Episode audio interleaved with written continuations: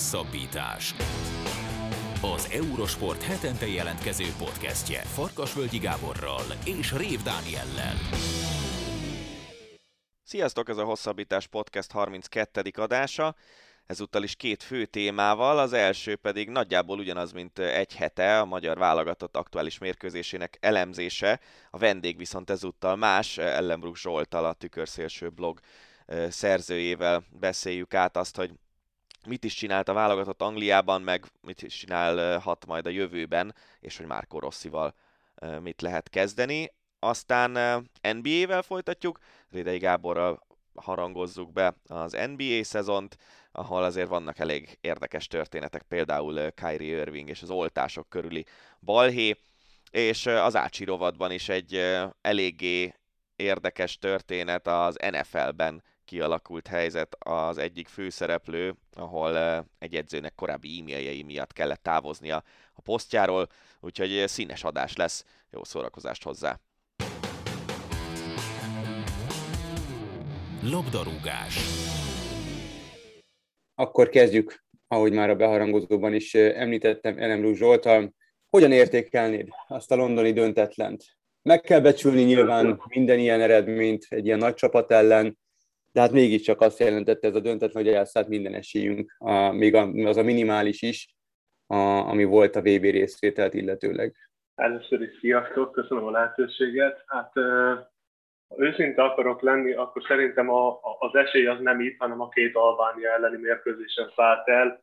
Tehát e, igazából ez számunkra egy olyan eredmény, ami, amire szüksége volt a, a hazának, hogyha fogalmazhatok így, mert egyszerűen annyira letargikus volt a helyzet a, a, a szurkolók és az emberek körében idehaza, hogy nem akarták elhinni, hogy ez a válogatott tényleg ér még valamit, így erre tényleg hatalmas szükség volt, hogy egy pontot szerezünk valahogy a kis túlzásom a tét nélkül játszó Anglia ellen. Tehát túl misztifikálni se szabad az eredményt, ahogy történt ez a, az LB után, amikor szerintem kicsit túlzásba esett a, a hazai közeg, főleg a média nyomására, ami túlzottan elhitette, vagy el akarta hitetni, hogy mi tényleg annyira nagyon jók vagyunk, hogy felvehetjük rendszeresen a versenyt a legnagyobbakkal. Mi volt a különbség szerinted a, az Albánia elleni meccs és az angol meccs között? Mert hogy mint hogyha egy ilyen teljesen más teljesen más szellemben és teljesen más hozzáállással játszó csapatot láttunk volna, miközben a játékosok azért nagy részt ugyanazok voltak. Hát a, a, a Rossi féle érában megtanulhattuk, hogy a csapatnak van egy stabil védekezés, ami, ami tényleg nagyon jól áll ennek a csapatnak, mert tényleg szervezettek tudunk lenni, és hát hogy is fogalmazom meg, tehát a, a második félidőig mindenkit nagyon ott tud lenni fejben mindenki, és ott is igazából az első negyed órában még általában nincs is probléma. Erre ugye nagyon jó a, a, az a hát igencsak furcsa statisztika, hogy mennyi ideje nem kapott gólt a válogatott az első félidőben, és mennyire sokat kap a másodikban. Tehát összességében, hogy pontosan válaszoljak a kérdésedre, és igazából Albánia ellen ugye dominálni kellett volna a játékot, és felvállalni azt a szerepet, hogy a magyar válogatott igenis nyerni akar, és megy előre, és támadókot játszik, és, és nem nyílik közben hátra. Ez a kettőnek a az egylete, vagy egyesülete, ez nem megy még egyelőre a csapatnak, bármennyire is szeretnénk, mert amennyire láthattuk eddig a alapján, Rosszinak szinte csak egy A terve van, ahhoz pedig nagyon erőteljesen szükség van arra, hogy Szalai Ádám a pályán legyen. Említetted, hogy A terve van, és ezek szerint egyfajta taktika létezik. Miért nem lehet mondjuk egy B vagy egy C is? Tehát miért ennyire létfontosságú Szalai Ádám miért és hogyan fordulhat elő, hogy egy válogatott egyetlen egy játékos köré építi a taktikát. Az első kérdés az, hogy, hogy nincs még egy ilyen típusú játékos, illetve ha nincsen, akkor miért nem próbálunk meg valamit? Valami mást?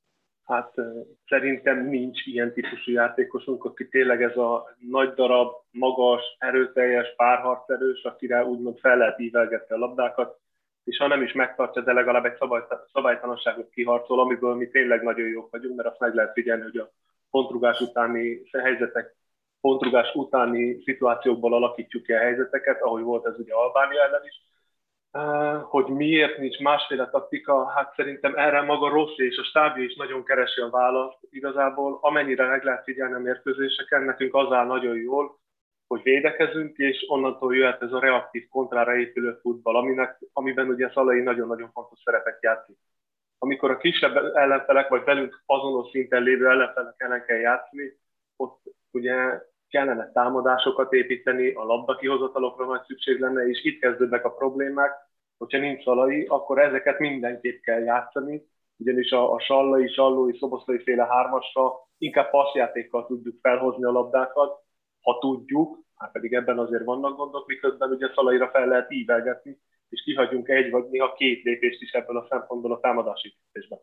Viszont ugye Szalai nem volt se az albánok, se az angolok ellen a csapatban, és mégis egy más szellemiségű csapat játszott, tehát ezt, ezt számomra kevésbé magyarázza meg, hogy, hogy van az aljáték, és, és hogy Szalai annak a középpontja szó szerint is, meg, meg átvitt értelemben is, és, és ezt nem tudtuk az albánok ellen játszani, ez világos. De mi volt az angolok ellen, ahol a három kisebb emberrel egy nyilván technikailag sokkal képzettebb csapat ellen is azért tudtunk valamennyire játszani, és, és megmertük mutatni magunkat.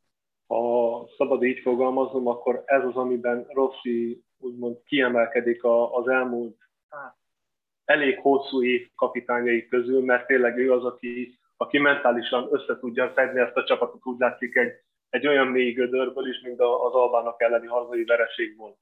Tehát az, az látszódott mindenkin, hogy tényleg igenis meg akarja mutatni, hogy, hogy ö, rászellemültek erre a mérkőzésre, és mentálisan össze voltak szedve olyan szempontból, hogy, hogy tényleg most mindent oda kell tenni egy lapra, mert ha nagyon kikapunk, tehát ha jött volna egy olyan, mint a talán Egervári volt a kapitány Hollandia ellen, ha jól rémlik, igen, tehát ha jött volna egy olyan nagy pofon, mint amit annól kaptunk a hollandok ellen, akkor valószínűleg ismét nagyon-nagyon mélyre süllyed a, a csapat szellemisége, és azzal valószínűleg rossz állásába is került volna, már pedig jelen pillanatban alig ha van jobb megoldás, mint ő erre a kispadra.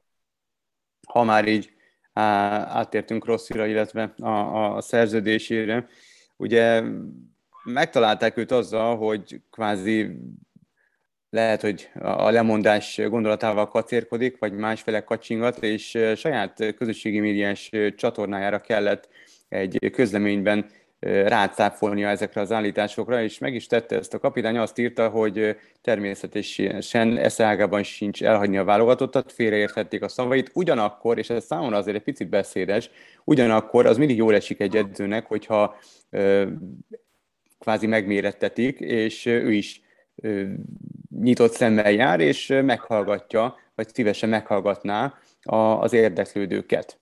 Ebből te mit szűrtél le? Hát, arról sok pletykát lehetett hallani a, a kontinens torna után, hogy neki vannak megkeresései. Tehát ezt valószínűleg sose tudjuk meg, hogy mi igaz belőle, vagy mi nem, de az ott mutatott játék, és az, ahogy tényleg összerakta a csapatot, főleg védekezésben, az mindenképp úgymond megadhatta bizonyos élvonalbeli kis csapatoknak, hogyha ő ezt a játékot egy magyar csapattal a Európa hát, top 5, top 8 válogat, három csapat ellen össze tudja hozni, akkor miért ne tudná ezt klub szinten is, amit ugye láthatunk a Honvéddal, ahol azért bajnok lett. Igaz, hogy ott valamivel azért támadó futballt játszott a csapata, de összességében ott is a védekezés volt az, ami tényleg nagyon működött. Tehát mindenképp vonzó lehet ez nagyon sok klubcsapat számára, mert láthattuk, hogy ez a nyár szó szerint arról szólt, hogy gyakorlatilag mindenki edzőt cserélt, aki csak megtehette, mert most tényleg a változásnak az ideje volt. Tehát az, hogy, hogy jól esik neki, illetve hogy számára pozitív visszajelzés az, hogy megkeresik őt klubcsapatok, vagy csak hírbe hozzák vele, az biztos, hogy jó érzés lehet, és neki is el kell gondolkodnia, hogy valószínűleg még jöhet a karrierjében egy magasabb lépcsőfok, mint a magyar válogatott irányítása, és bár lenyilatkozni valószínűleg nem fog, hogy hú, itt akarja hagyni a válogatottat, de, de ahogy egy emberként gondolkodva, nekünk is jobban tetszene egy magasabb pozíció munkahelyváltás szempontjából, így ez benne van nála is, hogy előfordulhat a, a karrierje további építése szempontjából. És szerinted az mondjuk, hogy mivel olasz emberről van szó, egy ilyen olasz Serie A alsóházi csapat, az karrier szinten előrelépés egy magyar válogatotthoz képest? Attól függ, hogy melyik az a csapat, mert ugye most megy a téma arról, hogy az olasz élvonalból ugye létszámot csökkentenének. Szerintem nem lenne elég a műsoridő arra, hogy mennyit tudnék erről beszélni olyan szempontból, hogy mindenképp szükség is lenne rá, és nem csak 18 hanem 16-ra. Tehát ha, ha egy olasz középcsapat lenne az, akkor, akkor elgondolkodtató a téma, hogy esetleg a, az európai porondra való kijutással együtt nézve már már azt gondolom, hogy lehet, hogy téma lenne az a jogos felvetés lenne az, hogy az igenis előrelépés lehetne valamilyen szinten a karrierjében. Ezt, ezt meg kell gondolni, hogy milyen financiális háttérrel rendelkezik az a klub, hogy tényleg reális esély van arra, hogy, hogy valamit elérjen, vagy lenne egy lépés, úgymond a mocsárba is, ilyen, hát nem akarom megbántani a Genova szurkolókat, de, de a, klub, a tulajdonos váltás előtti Genova szint, de nem biztos, hogy azt mondanám, hogy az előrelépés lenne, de, de egy olyan csapathoz, ahol tényleg reális esély van egy európai kupát érő helyre való indulással, ott, ott már elgondolkodhat az, hogy az tényleg erőlelépés lenne. Mert a futballt akármennyire szeretjük válogatott szinten, még mindig a klubfutball az, ami tényleg a, a csúcs. Szerinted az, hogy a válogatottnak csak áterve van, az inkább Rossi hiányossága, vagy inkább a, a játékos keretnek a hát, mélységének a hiánya leginkább, mert hogy kevés játékosból tud meríteni a szövetségi kapitány? Szerintem a kettő együttese. Tehát Rossi látszódik az, hogy túl nagy változást nem akar meglépni. Tehát ugye ezt a, a, a 3-4-2-1-re hajazó játékot játszottuk most az angolok ellen is, tehát ez már némi változás volt nála, de, de nem olyan túlzottan nagy, mert a, a szárvédők még mindig ugyanúgy eléggé hátul helyezkedtek nála, annak ellenére, hogy jóval támadóbbak is lettek volna ugye az albánok ellen, ahol tényleg előrefele kellett volna menni, több pár harcot felvállalni, de ez valahol adódik abból is, hogy milyen a keret, mert azon nem tud változtatni válogatott szinten túl nagyot. Persze behívhat új embereket, bízhat abban, hogy, hogy XY beválik, tehát most például itt volt ugye a Nagy Zsolti példája, aki remekül szállt be az angolok elleni meccsek, például szerintem talán a meccs legjobb volt magyar részről, már még is jól játszott. Tehát megvannak a, a lehetőségek kisebb változtatásokra, de például, ahogy beszéltük is, tehát a, a szalai féle pótlás az, az jelen pillanatban nem látszik, hogy kiveheti át a helyét, csak más típusú támadóink vannak, tehát vagy neki kell változtatnia, és tényleg megmutatni azt, hogy ő úgymond ilyen szempontból képes fejlődni, vagy be fog ez a rendszer, és akkor onnantól kezdve elkezdünk stagnálni ebbe a szituációba, amiben most vagyunk. Ugye van még azért selejtező mérkőzés hátra, mondjuk nyilván tét nélküli meccsek ezek, de arra biztos, hogy jók, hogy el lehet kezdeni akár valami más is próbálgatni, más taktikát, vagy más játékosokat behívni, és lehetőséget adni nekik. Beszéltünk arról, hogy szalai pótlás az megoldhatatlan feladatnak tűnik. Nekem egyetlen egy játékos jut eszembe, nyilván nincs Szalai Ádám szintjén, de Futács Márk, aki most igazolt Szlovéniában, ráadásul a bemutató mérkőzésén gólt is szerzett. Ő egy, egy nagy darab ilyen Szalai típusú játékos, nem annyira robusztus, nem annyira izmos, de attól függetlenül egy, egy, egy, egy magas és erős játékos. Őt például ördögtől való lenne kipróbálni? Maga a gondolatfelvetés nem rossz, bár én inkább Átán Martinra szavaztam volna első szempontból, mint, mint hasonló típusú és, és párharc kedvelő és párharc erős játékos, akit tényleg így felivelt labdákkal meg lehet találni egy, egy próbát megér, csak ugye futás is már túl van a 30-on, tehát vele is maximum egy-két évig tudsz tervezni. Az, amit felhoztál, hogy lehet kísérletezni, azzal meg nekem az a problémám, hogy pont ezt nem láttuk a, a Nemzetek Ligájában sem, ami tényleg gyakorlatilag arról szólhatna, hogy na, akkor próbáljunk ki új dolgokat, mi ehhez képest azt rettenetesen komolyan vettük, és, és az látszódott, hogy, hogy kaptunk egy olyan képet, hogy na, mi ezt tudjuk, és gyakorlatilag megmutattuk azt, hogy mi az egyetlen valós fegyverünk. Uh-huh. Van olyan játékos, aki számodra csalódás keltően szerepelt itt a selejtező sorozatban, illetve van olyan, aki túl teljesített az elvárásaidat? Hát, Nagy Zsoltit említettem, ő engem ilyen szempontból meglepett, de, de tényleg örömtelien, hogy mennyire jól játszott, és mennyire akart, mennyire hajtott, mennyire bizonyítani akart, és tényleg sikerült is neki. Hát most szerintem nem mondok meglepetést, hogyha ha azt mondom, hogy Szoboszlai valamilyen szempontból negatívum, de, de az a baj, hogy én meg nem vagyok annyira pozitív vele, mint amennyire nagyon sokan voltak, akár csak az EB előtt, akár a, a klubcsapat dolgai esetén, mert én nem akarom túl misztifikálni őt, mint nagyon sokan megteszik idehaza, főleg ugye a szabadrugásai miatt. Tehát számomra vele az a legnagyobb baj, hogy ő nem egy ilyen típusú csapatba tud kiteljesedni, és amíg nem lehet, hogy is fogalmazzam ezt, tehát amíg nem lehet csak ráépíteni egy válogatott játékát, addig ő nem fog tudni kiteljesedni szerintem olyan szinten a válogatottban, mint amennyire ki tudna majd idővel, akár klubszinten. addig marad az, hogy lesznek egy-egy villanásai, mint amit csinált ugye Izland ellen, és onnantól kezdve hősé tud válni. Ha meg úgy játszik, mint az utóbbi időben, akkor meg a, az emberek állandóan őt fogják elővenni, hogy miért nem teljesít már a válogatottat. Szerinted milyen játékrendszerben működne ő jól, mert ugye azt látszik, hogy Szalai már azért nem olyan sokáig lesz válogatott, míg Szoboszlai lehet, hogy még 15 évig válogatott focista lesz, és valószínűleg a, a 15 évnek egy jelentős részében a, a legjobb, vagy a legmagasabban jegyzett játékosunk, vagy a játékosaink egyike lesz. Érdemes lehet köré építeni, és ha igen, akkor milyen, milyen játékrendszer, meg mi egyáltalán megvan az a, az a mienségű játékos, aki körbe tudja venni Szoboszlait és alájátszani úgy, hogy ez működjön a válogatottban? Hát itt a kulcskérdés szerintem az, hogy ki lesz az úgymond center, vagy a legelső ember a támadósornak, mert ugye tőle nagyon sok. Tehát azt látjuk most Lipcsében is, hogy amikor játszik, mert ez mondjuk egy fontos szempont, akkor neki mindenképp sokat segít az, hogyha van mellette egy szélsővédő, és ő megkapja a kellő szabadságot. Most a válogatott ezt a szabadságot akár ebbe a 3-4-2-1-be is megkaphatja, ugye úgy, hogyha ő játszik ebbe az úgymond dupla tízes pozícióban, akár sallaival maga mellett, de ahhoz egy olyan center kell mellett, aki akár lekészít neki labdákat, akár besegít azzal, hogy kiharcolja a szabadrugásokat, illetve olyan két védekező vagy sima középső középpályás kell, aki tényleg a passzjátékban is mindenki hatékony, tehát számára szükség lenne a labda kihozatalokra, a, a kombinatív játékra, miközben jelen pillanatban mi ezt a részét nem tudjuk megadni.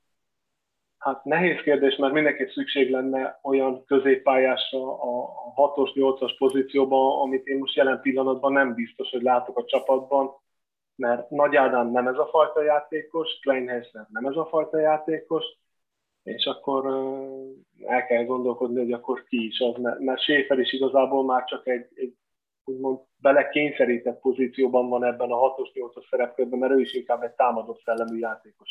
Igazából ugyanolyan gonddal küzdik Marco Rossi, mint Oregonál Szújsára Manchester United-nál, nem? Pont Gary Neville mondta, hogy Pont Gary Neville mondta napokban, hogy rakkolós, munkás emberekre lenne szükség a Unitednak. Hát lehet, hogy akkor pont Marco Rossival leülhetnének és beszélgethetnének egy kicsit kinek mire van szüksége. Abban Norvég tanulhatna valamit szerintem, igen. Na de most a válogatottról beszélünk, nem, nem vezünk idegen vizekre. Milyen tanulságokat lehet Zsolti levonni ebből a, ebből a VB selejtezőből, annak ellenére mondom ezt, hogy még vannak azért mérkőzések, de ugye most már tényleg abszolút tét nélküli mérkőzések a válogatott előtt. Hát a, a legnagyobb tanulság továbbra is az, hogy, hogy a, a, a magyar médiának vissza kell fognia magát, a magyar embernek meg ki kell mozduljon ebből a, a kétpólusú álláspontból, hogy csak a, a tökéletes látja, és csak a nagyon rosszat, mert ez nem működik. Tehát olyan, a, a válogatottnál egyszerűen el kell fogadni azt, hogy jelen pillanatban a legnagyobbak ellen, mikor úgymond dominálnak ellenünk, akkor, akkor tud a csapat szép eredményeket elérni. Ezt láthattuk a v, ezt láthattuk az eb ezt láthattuk most is, mert tényleg, hogyha nincs szüksége arra, hogy nekünk kell labdával támadást építeni, labdát kihozni, akkor tényleg tudunk jól játszani, mert ez a reaktív futball és a masszív védekezés jól áll a csapatnak. Arra meg mindenképp ki kell találni valamit előbb-utóbb, hogy tudjon a csapat kisebbek vagy a hasonló erősségű csapatok ellen is játszani, mert az, az rossz volt nézni, ahogy játszottunk a két Albán meccsen, nem tudom. A, a tanulság az, hogy, hogy tényleg nem szabad túlmisztifikálni semmit, se, se nekünk, se a játékosoknak, mert szépek ezek az eredmények, amiket az eb elértek a fiúk, meg ami most Anglia ellen történt, de, de nem biztos, hogy ez a realitás, hogy mi tényleg ezen a szinten vagyunk, és ezek a csapatok ellen kell megmutassuk azt, hogy, hogy tényleg mi ezt a szintet képviseljük, mert valójában tényleg nem, nem vagyunk annyira jók, mert ezt meg pont azok a meccsek mutatják meg, amikor hasonló ellenfelek ellen küzdködünk, és általában inkább kikapunk. A Nemzetek Ligája, ahol most a legjobbak között fogunk játszani, az ilyen szempontból szerinted milyen lesz? Ott uh, inkább az lesz a cél, hogy a nagyok ellen bajszokat húzgáljunk, vagy inkább az lesz a cél, hogy a fontosabb sorozatokra koncentrálva csapatot építsünk? Szeretném azt hinni, hogy inkább csapatot akarunk építeni, de azt, azt a B csoportba kell, vagy a B szinten kellett volna megtenni ugye az előző körben, amikor tényleg velünk egy szinten lévő, vagy hozzánk hasonló csapatok ellen játszhattunk. Most én szerintem tök szép eredményeket fogunk majd elérni, mert, mert nekünk az fog feküdni, hogy jön a nagy csapat, mi meg védekezhetünk, és lehet egyszer-egyszer kontrázni. Hát gyakorlatilag látni fogunk magunk szempontjából egy EB csoportkört három nagy csapattal. Mi leszünk azok, akik mind a, mindegyik mérkőzésre úgy mehetünk ki, hogy nincs veszteni valónk, mert ha kikapunk, akkor megmutatjuk azt, hogy ez a realitás. Ha meg szerzünk egy pontot, akkor megint ősé válhat minden. És tényleg ennyire kétpólusú a média? Mert mi nyilván valamilyen szinten belülről éljük meg ezeket a dolgokat, bár nem tudom egyébként, hogy 2021-ben a blogírás az, az mennyire a média része, mennyire nem, hogy téged kívülállónak nevezzünk, talán inkább nem, mint, mint igen, de mindegy. Szóval, hogy a, nyilván a, a pártos média az egy dolog, ahol azért vannak narratívák, amiket vinni kell. Ez szerintem a világ minden országában létező jelenség de a nem pártos médiában én nem érzem annyira azt, hogy, hogy ennyire ilyen kétpólusú lenne a történet, hogy tényleg csak hősök vannak, vagy, vagy szerencsétlenek. Bár egyébként ugye majd nem szó szerint ezt mondta Rossi múlt héten.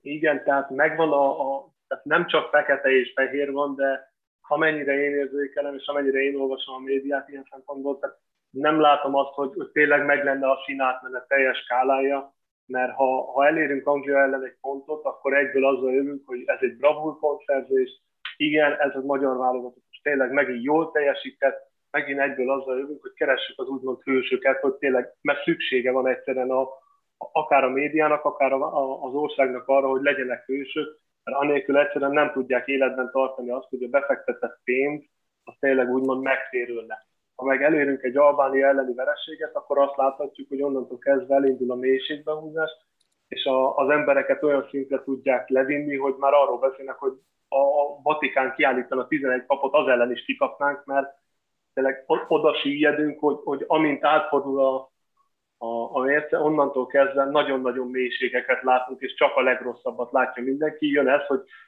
azt, azt lehetett ugye olvasgatni jobbra-balra, hogy mindenki attól félt, hogy úgy, úgy megszórnak minket a, a langolok, mint ahogy kikaptunk Hollandia ellen is annak idején.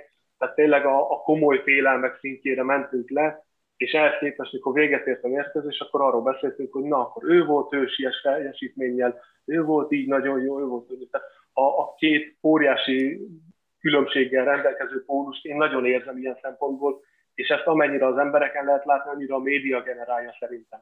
Uh-huh nem tudom, én őszintén szóval nagyon így éltem meg ezt a két meccset, ahogy most leírtad, hogy, hogy az albánok ellen itt azt, azt borzalmas volt nézni.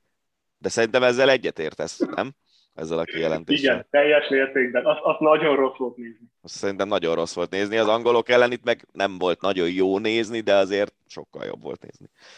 Így van. Így van. Na hát nagyjából le is járt az időnk, úgyhogy ez marad végszónak. Ellenbrú Zsoltnak nagyon szépen köszönjük, hogy a rendelkezésünkre álltál. Én köszönöm. Kosárlabda.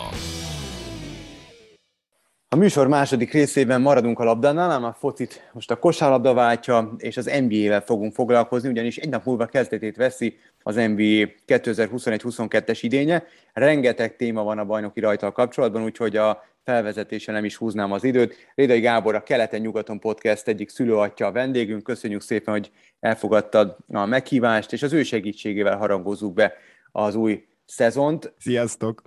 A, az, az első számú téma, jelenleg szerintem az NBA-t és a rajongókat leginkább foglalkoztatja, az az, hogy mi van Kyrie Irvinggel és a Covid oltással. Ugye hetek óta tartja magát a sztori, hogy Irving nem hajlandó beoltatni magát. Eleinte úgy volt, hogy akkor annak ellenére majd a Brooklyn Nets csapata engedélyezi, hogy edzéseken, meg idegenbeli mérkőzéseken pályára lépjen, mert ugye New York államban, illetve Kaliforniában, különösképpen San Franciscóban van egy olyan szigorítás, hogy sporttevékenységet végző sportoló nem nem lépett pályára a, a oltás nélkül, és Irving nem hajlandó magát beoltatni, mert hogy ő azoknak akar a szószólója lenni, akiknek nincs lehetőségük megszólalni az ügyel kapcsolatban, és, és hát itt pro és kontra mindenki megszólalt, még az is, akinek nem is kellett volna, valaki ráhúzza a vizes lepedőt Kyrie Irvingre mondván, hogy mennyire önző, és hogy hogy tehet ilyet egy csapatember, van, aki teljesen egyetért vele, hogy, hogy ilyen, ilyen megkötésnek nem szabadna lennie, és nevesse alá magát az oltásnak. Te hol vagy ebben a kérdésben, Gábor? Hát először is én azt tisztáznám, hogy én abszolút annak a pártján vagyok, hogy minél többen oltsuk be magunkat, és ezt teljes mértékben vállalom mindenfelé, a műsoromban is. A másik pedig az, hogy viszont az mindenképpen tiszteletre méltó, szerintem, hogyha valaki annak ellenére áll ki az elvei mellett, hogy ebbe ezzel pénzt veszít, hogy ezzel akár a munkáját veszélyezteti. Na most ugye ez nagyon szépen hangzott, ugyanakkor Kyrie Irving az a probléma, hogy egyszerűen minden egyes ilyen, hogy is mondjam, csak kétes kérdésben általában azon az oldalon van, ahol a tömeg nincs. És ez nagyon szép, és azt, azt mondom, hogy ez akkor egy igazán lázadó ember, aki ráadásul kritikusan gondolkozik, csak Irving belemegy közben olyanokba is, ugye a lapos földelmélet és társai, amiről hallottunk korábban, ami, ami azt feltételezi, hogy ő inkább csak azért is, vagy ő inkább hmm. már, már, már inkább úgy közelíti meg, hogy ő mindenképpen mást akar gondolni, ami pont ugyanolyan hülyesség, mint hogyha mindenképpen azt akarnánk gondolni, mint, ami a töm, mint amit a tömeg. Úgyhogy nem tudom, hogy Kyrie Irving ebben a dologban valójában mit képvisel, hogyha így mögé megyünk a dolgoknak, és még egy apróság, hogy Kyrie Irving szerintem be fogja oltatni magát, de majd meglátjuk. Most jelen pillanatban ugye a csapata eltiltotta az idegenbeli meccsektől is. Mert hogy New York államban igen, ő igen. nem egyszhet, és nem léphet pályára hazai meccsen. Egyébként a világ vicce, hogyha jön egy vendégjátékos, aki viszont nincs beoltva, akkor ő viszont PCR-tesztel pályára léphet. Hát az Tehát egész New Yorkban furcsa. vendégjátékos pályára lépett PCR-tesztel. És amit akartam mondani az az, hogy Kyrie Irving szerintem azért fogja beoltatni magát, mert ilyet mondott, hogy ő még tájékozódni akar, és majd megkérdezi Kevin Durantet. Na most érted, hogy, hogy Érted ezt, hogy, hogy ő tájékozódni akar, úgyhogy megkérdezem az egyik csapattársamat. Igen, tehát nem egy virológus, tehát ne, én annyira, ne. annyira bírom ezeket a dumákat, amikor így Irving is azt mondja, hogy ő, ő research és, és utána nézett a dolgoknak, hol? Érted, beírod a Google-be, hogy covid meg, meg Facebook csoport, meg Reddit, meg stb. Tehát ez, ez, ez, nem, tehát ez nem, nem informálódás, hanem, hanem egymás agyának, a, a, meg a gondolaténak a, a, a vagy felesleges, vagy, vagy persze van, van jó irány is, befolyásolása, de hát érted, tehát a virológus, az, tehát ha, ha elromlik az autóm, akkor szerviző hiszem, nem pedig a szomszédhoz, vagy Igen. a kollégámhoz, vagy a haveromhoz, hanem leviszem a márka szervizbe, vagy egy, egy arra a márkára szakosodott szervizbe, mert feltételezem, hogy ők értenek hozzá. Tehát egy ilyen vírussal kapcsolatban nyilván elfogadom azt, amit egy, egy virológus mond, nyilván, hogyha mondjuk öt közül három azt mondja, amit nem akarok hallani, vagy ami számomra egy kicsit furcsa, akkor, akkor azt megvizsgálom, de, de szintén virológus oldalról. Tehát, hogy én ezeket nagyon nem értem. A másik pedig az, hogy pont az amerikaiak jönnek, akik az oltás mellett állnak azzal a felvetés, ugye volt ez a ott kint póliónak nevezik ezt a betegséget, én szerintem ez megegyezik itthon, ez a, a, a még a szüleink időben, idejében létezett ez a, a gyermekparalízis. Uh-huh.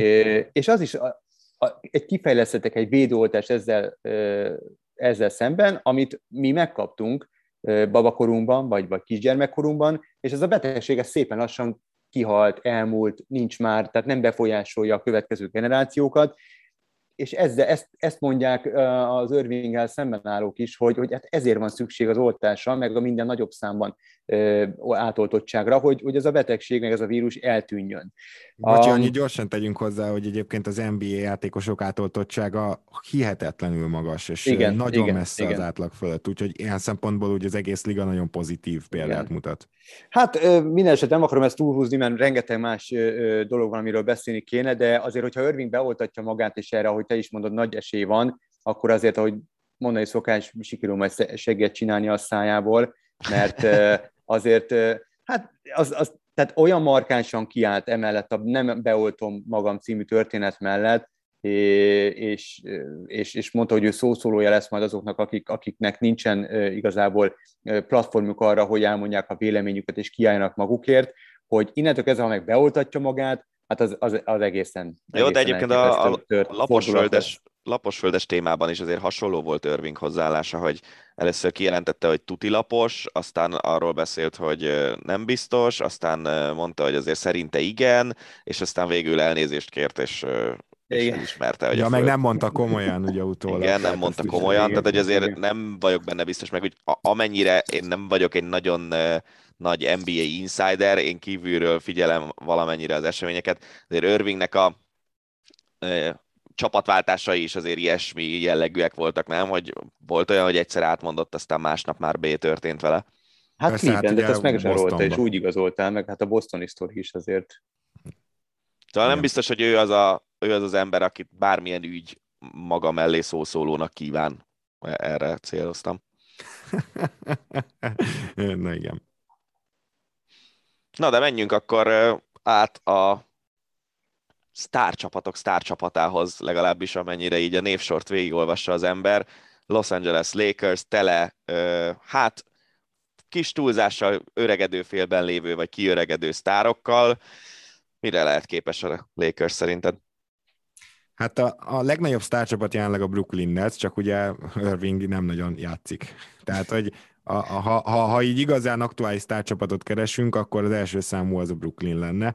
Egyébként a Lakersnek a sztárjai közül gyakorlatilag Anthony Davis és, és még mindig LeBron James igenis abszolút szupersztárnak tekinthető, top 10-es játékosnak. Russell Westbrook nem. Russell Westbrookot már azért nagyon-nagyon óvatos rajongói sem sorolják akár top 10-es, top 15-ös játékosok közé. Mi, mi ezzel a probléma? Mert egyébként a Lakers rengeteg, tényleg, ahogy te is mondtad, kiöregedőben lévő, vagy már kiöregedett jó játékost, vagy egykori jó játékos fogalmazunk így, próbált bezsebelni. A katasztrófa potenciál a Lakersben az maga Russell Westbrook lesz, mert vele nagyon nehéz úgy játszani, hogy nincs körülötte megfelelő shooting, ugyanis Russell Westbrook egy úgynevezett gameplant, vagyis hát alapból egy védekezési tervet ad az ellenfélnek, már akár az alapszakaszban is, de a rájátszásban meg nagyon egyértelműen, és ezt a számok is hihetetlenül alátámasztják. Russell Westbrookot csak a palánk közelében kell fogni. Russell Westbrookról lesegíthetsz, ha Russell Westbrooknál nincs ott a labda, már pedig ez azért LeBron James és Anthony Davis miatt elő-elő fordul majd, akkor ezt Westbrookot nem kell kint fogni, hogy ő majd megkapja a catch and shoot triplát és bedobja, mert ez nem történik meg, mert ezt nem tudja bedobni. És ráadásul, amikor nála van a labda, akkor is az elmúlt két-három évben azt figyelhettük meg, hogy körülbelül egy-másfél jó hónapja volt a labdával a kezében, hogy így fogalmazzak. Szóval nem annyira hatékony ő, és bár nagyon jól passzol, de nem is annyira hatékony feltétlenül az a támadógépezet, amit az ő irányításával lehet csinálni. És ugye egy labda van, tehát nyilvánvalóan LeBron Jamesnél lesz ez többet, akkor viszont nagyon kérdéses az, az hogy Russell Westbrookot hogy tudják majd beilleszteni. Úgyhogy a Lakers előtt ez a hatalmas feladat áll.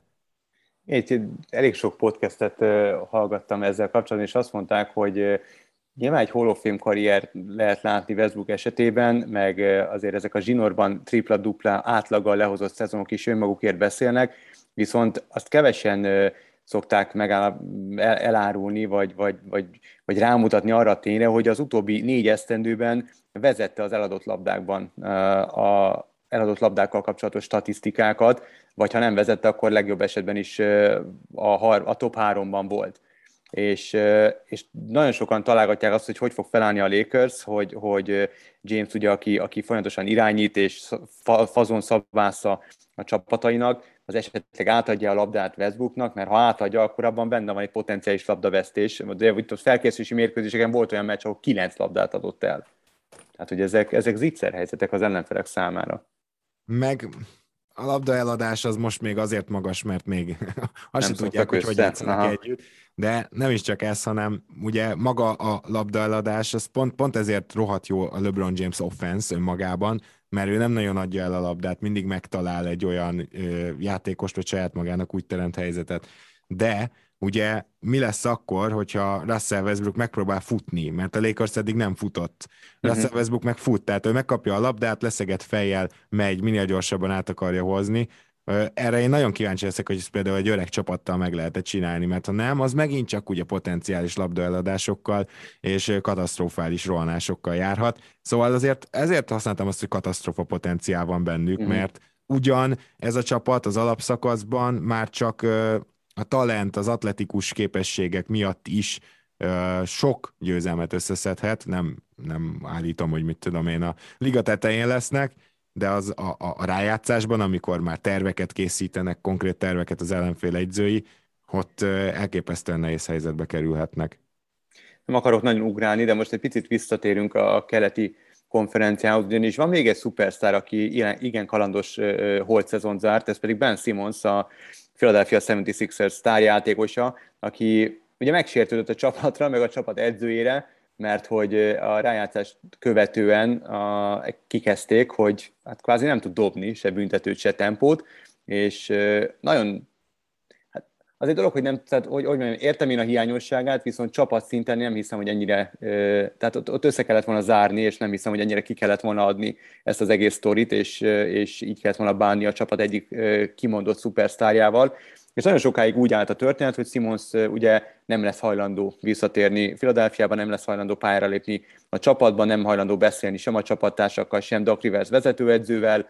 Minden kiadott meccs közel 400 ezer dollárjába került volna, aztán az első ilyen kiadott meccs után lehet, hogy rá ébredt, hogy ez így nagyon komoly veszteség lenne, és a hírek szerint ott van Filadelfiában, és próbálnak békülni. De a legfrissebb hírek azt legfrissebb hírek ugye azt mondatták, hogy találkoztak Rich Paul menedzser házában a vezetőedző és Simons, és ott eléggé kiabálós kommunikáció zajlott a felek között, úgyhogy ebből a történetből mi, mi, mi, mi lesz ennek a történetnek a vége szerinted, Gábor?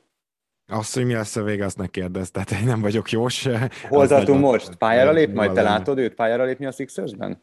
Hát szerintem végső soron mindenki érdeke az lesz leginkább, hogy pályára lépjen, mert hogyha ő kitart amellett, hogy nem lép pályára, akkor egy idő után már annyira nem fognak, nem jönnek majd jó ajánlatok érte, mm. és már most sem fogadja el Daryl Mori GM ezeket a bizonyos ajánlatokat, szóval csak azt akarom mondani, hogy valamennyire muszáj lesz lehet felpumpálni a saját értékét, meg megmutatnia, hogy ő azért profi játékos, és amikor a pályán van, akkor megpróbálja a legjobbját nyújtani.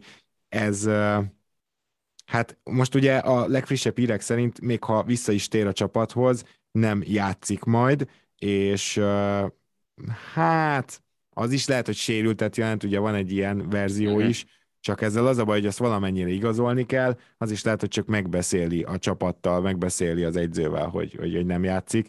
Én azt gondolom, hogy végül játszani fog, és amint beérkezik egy háromnegyed szintű ajánlat, mondjuk ahhoz képest, amit Daryl Mori kér, abban a pillanatban elcserélik. Ha keleten maradunk, akkor mindenképpen azért érdemes a címvédővel is foglalkozni egy kicsit. A Milwaukee Bucks házatájáról az a hír érkezett, hogy Giannis Antetokounmpo, aki eddig is az NBA egyik legveszélyesebb játékosa volt, megtanult hármast és tempót dobni. Erről mit lehet tudni? Hát részemről nem gondolom, hogy tempót ő nem tudott dobni, a középtávolia teljesen tűrhető volt már az elmúlt években is, hármast meg minden nyáron megtanul dobni, most se sikerült valószínűleg. Minden nyáron jön egy ilyen hír, hogy, hogy Jannis már hármast is tud dobni, és aztán a szezonban kiderül, hogy nem. Persze, persze, hát ez egy ilyen, ez, ez olyasmi, tudod, mint amikor bemondják a szezon elején. Nagyon jól sikerült az egyzőtábor, mindenki győztes mentalitással van itt, bejutunk a playoffba, vagy bajnokok leszünk, ugye melyik csapat mit tűz ki, ez pontosan ugyanannyira kell komolyan venni. Igen, Simonsnál is olyan hogy, hogy mindig azt mondják, hogy na most idénre megtanulta ugyanúgy a hármast, megtanulta a tempót, és látszanak ezeken az edzés felvételeken, amikor csak önmagában, illetve egy, egy segítővel dolgozik, hogy tényleg hullik minden. A csarnok másik végél is bevágja, aztán jön az első meccsnap, és, és ugyanott folytatjuk, ahol az, az előző szezonban befejeztük. Úgyhogy hát kíváncsi vagyok Jannisszal kapcsolatban, hogy, hogy ő, ő, ő, ő hogy áll majd ezekkel a, Egyébként... a dobásokkal úgy általánosságban egy ilyen helyzet, hogy van egy nagyon jó játékos, akinek vannak egyértelmű hiányosságai, ez, ez mennyire kezelhető akár 25 és 30 év között? Mert nyilván ezek a gyerekként elkezdik a kosárlabdát ezek a játékosok. Hát és csak, hogy Jánisz nem kezdte el gyerekként a kosárlabdát, ez itt a probléma. Ez így van, ez így van. És ez nem probléma ilyen szempontból, hanem ő pont azért tudott ekkorát fejlődni, mert az az ugrásszerű fejlődés, ami amúgy mondjuk 13-tól 18 éves koráig ment volna át, az neki 18-tól 23-ig történt. Uh-huh. Ez érdekes nagyon. És Na többieknél, most a, bocsánat, Simonsnál? Hát, hát Simonsnál az a baj, hogy ő soha nem volt rákényszerülve arra, hogy dobjon, mert uh, már 16 éves korában szerintem 200 centi fölött volt, és ugye ő majdnem 210 centis játékos, és mindig is irányítót játszott, sebességgel tudott ennyire labdát vezetni. Egyszerűen ezek a képességek el kellett jutnia végre egy olyan ligába, ahol ezek a képességek már, hogy is mondjam, nem elegek önmagukban ahhoz, hogy egy bajnoki címre törő csapatnak legyen az első vagy második opciója.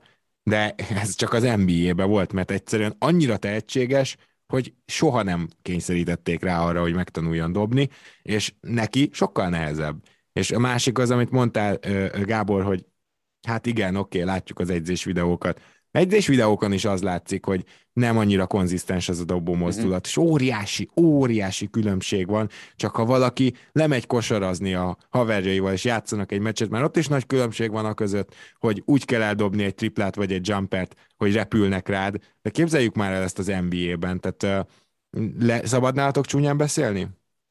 Nem nagyon. Értem, akkor ezt ki fogom sípolni. Tehát van ez az angol mondás, hogy there are level to this és ez ugye azt jelenti, hogy egyszerűen olyan rétegek vannak, amit mi el sem tudunk képzelni kosárlabdában. Azt hiszed, hogy, hogy jó vagy, mert mit tudom én, az MB2-ben játszol, de ha bekerülnél az NBA-be, akkor nagyjából annyira messze lennél tőle, mint, mint bármelyik hallgató. Tehát, hogy egyszerűen ott olyan szinten vannak ezek a dolgok, és ezért van az, hogy sokkal kevesebb időd van mondjuk egy NBA pályán eldobni egy triplát, mint azt, mint azt elképzelnéd. Fussunk végig egy pár csapaton, tényleg gyors kérdés, gyors válasz. Nagyon izgalmas csapat állt össze Chicagóban. Levin mellé megérkezett Caruso a Lakersből, Lonzóból, DeRozan, illetve Nikola Vucevic. Mit vársz tőlük? Szerintem nem valami jól összeillő csapat. Azt is gondolom, hogy védekezésben tragikusak lehetnek talán a szezon elején még nem annyira, mert én azt hiszem, hogy ahhoz, hogy ők védekezésben igazán rosszak legyenek, egy kicsit az ellenfeleknek is fel kell mérni, hogy hol támadhatóak. Nyilván vannak ilyen pontok, de azért látni kell a sémájukat, hogy ezt hogy próbálják kikerülni, és szerintem az lesz, hogy egy hónap múlva, amikor majd arra reagálnak az ellenfelek, akkor beesik a védekezésük, és én ezért azt várom, hogy ők inkább ilyen play-in csapat lesznek, ami ugye most ez a bizonyos hát bejátszás, ez, ez a hatodiktól 9, bocsánat, a hetediktől tizedik helyig végző csapatok között megy. Én ide várom abba a hát, régióba a Bulls-t. Atlanta? Az Atlanta egy nagyon felemelkedőben lévő csapat, amelyiknek még mindig rengeteg lehetősége van a belső növekedésre, hiszen vannak fiatal tehetségeik, akik egyre jobbak és jobbak lesznek. DeAndre Hunter-től nagyszerű évet várok például, és Trae Young is még simán lépkedhet tovább, és egy dologban kell is neki a védekezése tavaly egy picit jobb lett, és még így is lehetne azt mondani, hogy az egész liga legrosszabb védője. Szóval ezzel majd valamit muszáj lesz kezdeni, mert Steph Curry-nél is kellett kezdeni a mhm. Golden State rohanásánál, futásainál, hogy igen, Curry rossz védő, oké, tudjuk, de ne legyen annyira rossz, hogy ezen esetleg egy meccs mehet el a playoffban. Szóval az Atlanta egyre jobb lesz, szerintem ő negyedik, ötödik hely környékére várhatjuk, de nem lenne meglepő, hogy akár harmadikok lennének keleten. Itt most szigorúan csak a saját konferenciájukról beszélve. Mit gondolsz a Bostonról? Brad Stevens ment, új edző, viszont a csapat megmaradt. Uh-huh. Uh, hát, sőt, egyel kevesebb irányító ugye megint. Tehát, uh, ja igen, Walker elment New Yorkba. Bok elment New Yorkba, Schröder meg nem igazán irányító, amit a posztja az, de szerintem kedves hallgatók is értik a különbséget, amikor azt mondom, hogy valakinek csak a posztja az, és uh, Ehorford érkezett, akiből én már nem uh, merek olyan sokat kinézni, és a Bostonnak támadásban lesznek szerintem elsősorban gondjai, két fantasztikus tehetségük van, egy kettes, hármas, hármas, négyes játékosok, ugye Jalen Brown és Jason Tatum, akik nem csak a jövő emberén már most is ott vannak, de egyikük sem igazi playmaker, és ezért szerintem támadásban lehetnek gondjai a Bostonnak, ezért azt gondolom, hogy nem lesznek top 4-es csapat, de rájátszásba jutnak, és a top 8-ban végeznek, abban majdnem egész biztos vagyok. És akkor hogy néz ki nálad a keleti főcsoportnak az első négy-öt csapata? A, hát nyilvánvalóan a Milwaukee és a Brooklyn kiemelkedik. Nagyon meglepetés lenne, vagy, vagy komoly sérülések kellenének ahhoz, hogy ne ez a két csapat végezzen az élen. És utána egy elég nagy kacsvasz van, de a, a Miami Heat azt gondolom, hogy Kyle Lowry megszerzésével teljesen jogosan a harmadik helyre is esélyes a Philadelphia-nál ugye meglátjuk, hogy mi van. Ha Ben Simmons játszik, vagy ha Ben Simmons időben elcserélik egy olyan játékosra, aki jól beillik, akkor ők is ott lesznek, és az Atlanta Hawks nevezném meg ötödiknek. Szerintem ez lesz a top 5, de a Philadelphia-ből valójában kicsúszhat. Ugye nyilván nem tudhatjuk most még, hogy mi lesz a vége. Szívem szerint nagyon szívesen beszélnék az én drága Cleveland Cavaliersemből, hát, de igen. nyilván most nem szeretném húzni az időt. igen, mondjuk ezt is ilyen szariposztot vártam. Tehát vannak ennél fontosabb témák, ezt majd egyszer lehet, hogy egy külön adásban kitárgyaljuk. Um, a számomra nagyon érdekes csapat az, az a Portland nyugatról. Ugye nagyon sokáig minden évben szinte áll a hír, hogy Damian Lillard megy, aztán még mindig marad, és hűségeskedsz a, a város mellett, ami számomra borzasztóan szimpatikus, viszont Milos meddig hajlandó feláldozni a karrierét, mert hogy bajnoki címet nem nyer Portlandben, az biztos. Hát az is biztos, hogy nem tőle jönnek ki ezek a hírek, hogy ő megy. Tehát ezt a uh-huh. újságírók Igen. gyakorlatilag azt mondja, miért nem megy már. Tehát mert azt szokták meg, hogy a sztárok, hogyha nem tudnak egy helyen sikeres csapatot köréjük rakni, akkor, akkor menni akarnak. Ennek ellenére nem biztos az, hogy ő kőbe van vésve. Uh-huh. Pedig sokáig azt gondoltuk. Ő volt a legnagyobb ilyen hős, hűséges küttevő játékos, hogy te is mondtad, és tényleg egy olyan valakinek tűnt, aki még le is nyilatkozta, hogy fontosabb neki az, hogy Portlandben és egy csapatnál nevet szerezzen, mint akár a bajnoki cím. Na most, viszont az a probléma Portlanddel, hogy egyszerűen nem működik ez a történet most már évek óta, és szerintem ha lesz megfelelő kísérlet arra, hogy változtassanak, ugye az első Chansey Billups kinevezése volt, tehát leváltották Terry Statsot. Ha ez sem jön be, és szerintem rosszul fognak rajtolni, van egy ilyen tippem, nem néztek ki az előszezonban, nem, hogy nem jól, hanem úristen, hogy néztek ki, szörnyen. Szóval, hogyha esetleg rosszul kezdenek, akkor még van egy olyan ütőkártyájuk, hogy CJ McCallumot elcserélik, akár Ben Simmonsra, ez még biztos, hogy ott van a pakliban, uh-huh. és hogyha ez megtörténik, akkor megint lesz egy olyan egy év, tudod, amit, hogy tudjátok, amit hát így ki kell értékelni, meg meg kell nézni, meg nem lehet egyből azt mondani, hogy nem működik Tankolunk valamire, egyet. ami új. Hát azért a tank az nem, de, de azt gondolom, hogy, hogy akkor még lesz mentség arra, hogy mhm. maradjon. Szóval uh-huh. Megkérdezted, hogy meddig marad, nem tudom, abba vagyok biztos, hogy még egy-két ütőkártyája van a Portland vezetőségének, hogy azt mondja, hogy látod, megpróbáljuk így, ha nem megy, megpróbáljuk úgy. Uh-huh. Még egy csapatra van időnk nyugaton. Clay Thompson visszatérése hova viheti a Warriors-t? Hát ez egy nagyon jó kérdés, mert nem tudjuk, mikor tér vissza, ugye? Tehát az, az volt, hogy novemberben már elkezdheti a teljes egyzéseket, és akkor november végére esetleg visszatérhet. Hogy akkor milyen formában lesz? Egy aki lesz, és egy tércalak után, mert hogy nagyon szépek az edzés videók, hogy mindent bedob, de ugye ott majd védekezni is kell megmozogni, és tudjuk jól, hogy ez a két legsúlyosabb sérülés, amit kosárlabdázó elszenvedett, hát még egymás után, az is még egy olyan időszakot vetít előre, amikor Clay thompson ugyan már játszatni kell, de még nem lesz pozitív a pályán.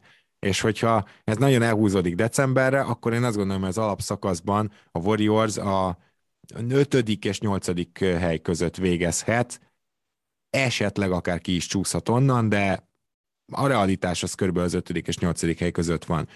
Hogyha minden összeáll az év végére, akkor a playoffban egyel veszélyesebbek lehetnek, mert Draymond Green centerbe akarják játszatni, lenyilatkozta kör, ez ugye nagyon jót tesz általában ennek a csapatnak, tavaly is ezt tett jót, és ezen kívül, hogyha Clay Thompson mellett most azért lesz egy-két használható hát wing játékos, ugye, tehát ilyen 2-es, 3-as, 4-es, akik semmiképp nem magas emberek, Wigginsre gondolok, Otto Porter jól kezdte az előszezont, akkor ugye ez a csapat védekezésben is jó lehet, és ha ez megvan a Warriorsnál, akkor az általában a siker kulcsa. Támadásban ők már nem lesznek soha ilyen történelmi csapat, meg top három csapat, de azt nem is érdemes várni, de Steph Curry azért egy bizonyos szintet szállít, és ezért ezt a csapatot lehet, hogy majd a playoffba érdemes megvizsgálni, hogy ott okozhat-e meglepetést. Hát meglátjuk, hogy fog-e. Erre ennyire volt időnk, de azt hiszem, hogy az NBA szezon során azért fogunk még foglalkozni ezzel a ligával mindenképpen. Gábor, köszönjük szépen, hogy a rendelkezésünkre álltál.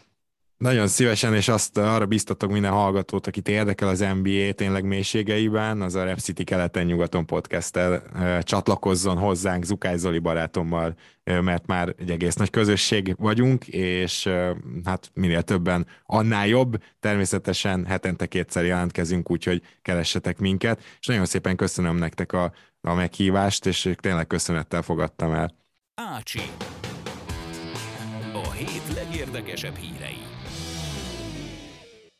Ácsi rovatunk következik, megint összeszedtük az elmúlt hét számunkra legérdekesebbnek tűnő híreit, és ezeket fogjuk kivesézni. Nanival van jó pár, úgyhogy bele is vágunk, és hát szokás szerint labdarúgással kezdjük. Magyar Labdarúgó Szövetség, ezt most már régóta vártuk ezt, ezt a hírt, de maradéktalan azért nem vagyunk vele elégedettek, szóval az MLS büntetésként két évre eltiltotta a sportrendezvények látogatásától azokat a rendbontó szurkolókat, akiket a biztonsági szolgálatnak a helyszínen sikerült azonosítania a magyar-angol vb selejtőző mérkőzés után. Erről Sípos Jenő az MLS szóvivője beszélt az MT-nek, akiket nem tudtak beazonosítani, azokat a rendőrség segítségével próbálják beazonosítani, viszont a számomra a legnagyobb hiányérzetet a szolgáltatja, hogy nem voltak el, hajlandók elárulni, hogy hány emberről van szó és ezt nem igazán értem ennek a miértjét. Hát szerintem ez egy ilyen transzparencia kérdés, mármint, hogy az látszik, hogy a sajnos Magyarországon egyre több hatóság kommunikál úgy, hogy, hogy fontos adatokat mag, megtart magának, hogy ennek mi az oka, sok esetben én se értem.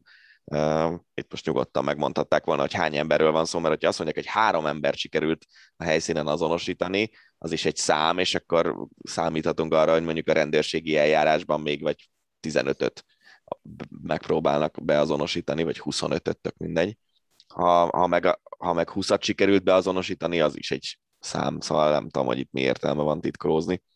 Én sem tudom, hogy most félnek attól, hogy ciki, mert mondjuk, ahogy mondott, pont három ember tudtak csak be, beazonosítani, ami édeskevés, mert voltak vagy 30 most csak mondtam egy számot, vagy nem, nem tudom, én sem értem itt az okokat, és szerintem megint csak azt tudom mondani, hogy ennek az egész történetnek visszatartó ereje lenne, tehát ezért lenne fontos nagyon transzparensen kommunikálni ezt az egész sztorit, hogy, hogy valamilyen, valamiféle visszatartó erő egy, egy, egy edukációval össze kapcsolt visszatartó erő jöjjön ki ebből az egész történetből, de hát valahogy megint nem sikerül igazából maximumot kihozni ebből az egészből, meglátjuk. Én azért drukkolok.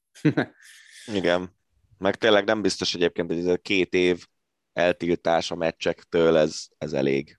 Ez, ezt hát, érzem egy nagyon súlyos ítéletnek, mert ugye gyakorlatilag ez azt jelenti, hogy mennyi, 8-10 hazai meccsről marad le az illető? 20 igen. Szerintem nem olyan sok. Szerintem sem. Na menjünk tovább. Hát egy nagyon érdekes hír. A szünet 25 percesen növeléséről és az azokba beillesztett félidei showműsorok lehetőségéről is tárgyal a labdarúgás szabályalkotó testülete.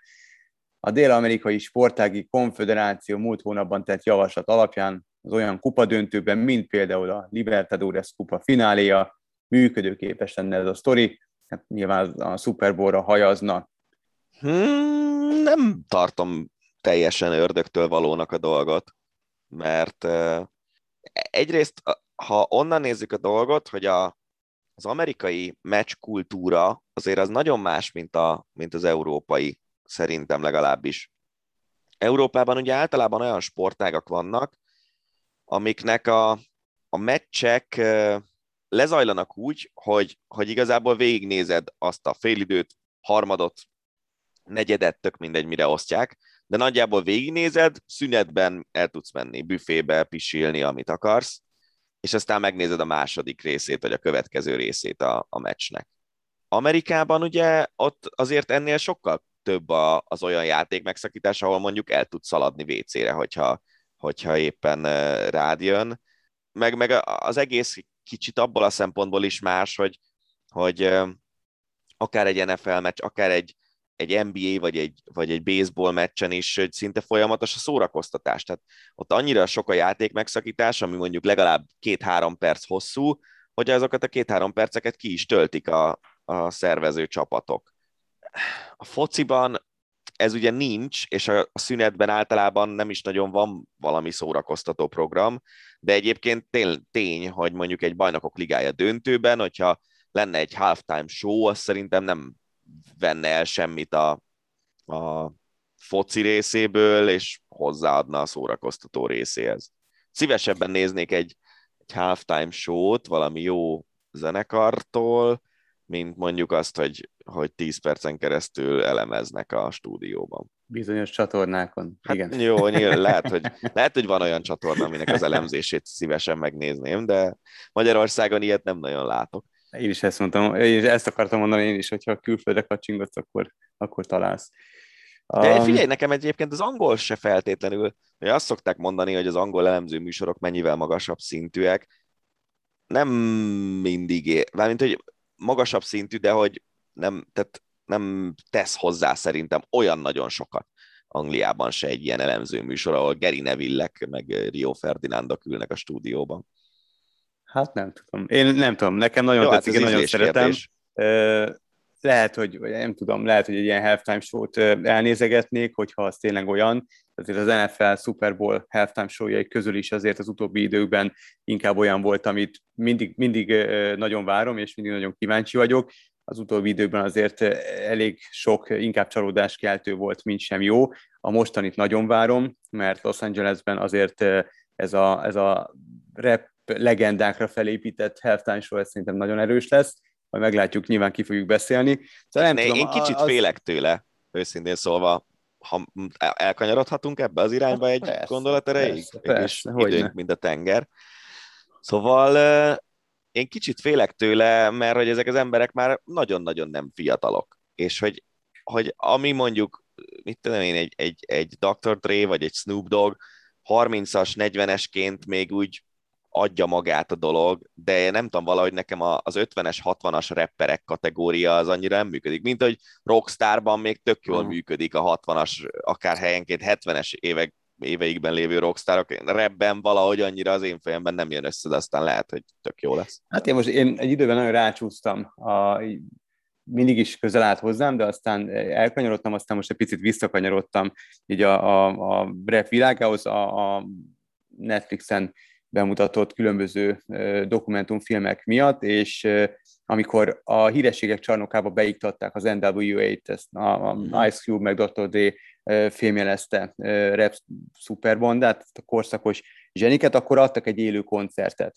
Hát az nagyon forró volt. Hú, nagyon, nagyon kemény volt. Én egyáltalán egy embertől félek, Eminemtől, akit én nagyon szeretek, és nagyon nagyra tartom a munkásságát, de ő szerint, ha valakitől egy picit tartok, akkor, akkor az ő, hogy ő ezt mennyire lesz képes megugrani, mert tőle is láttam élő felvételeket, élő koncerteket, és azért az, az egy picit már hát kevésbé volt olyan színvonalas, mint korábban, de azért szerintem erre nagyon fel fogják szívni magukat, úgyhogy én nagyon kíváncsi vagyok, és biztos vagyok benne, hogy ki fogjuk beszélni. Na, meg ugye mert, lényegében fejenként egy-egy számot fognak elreppelni körülbelül, mert annyi, ja, annyi fér az időbe.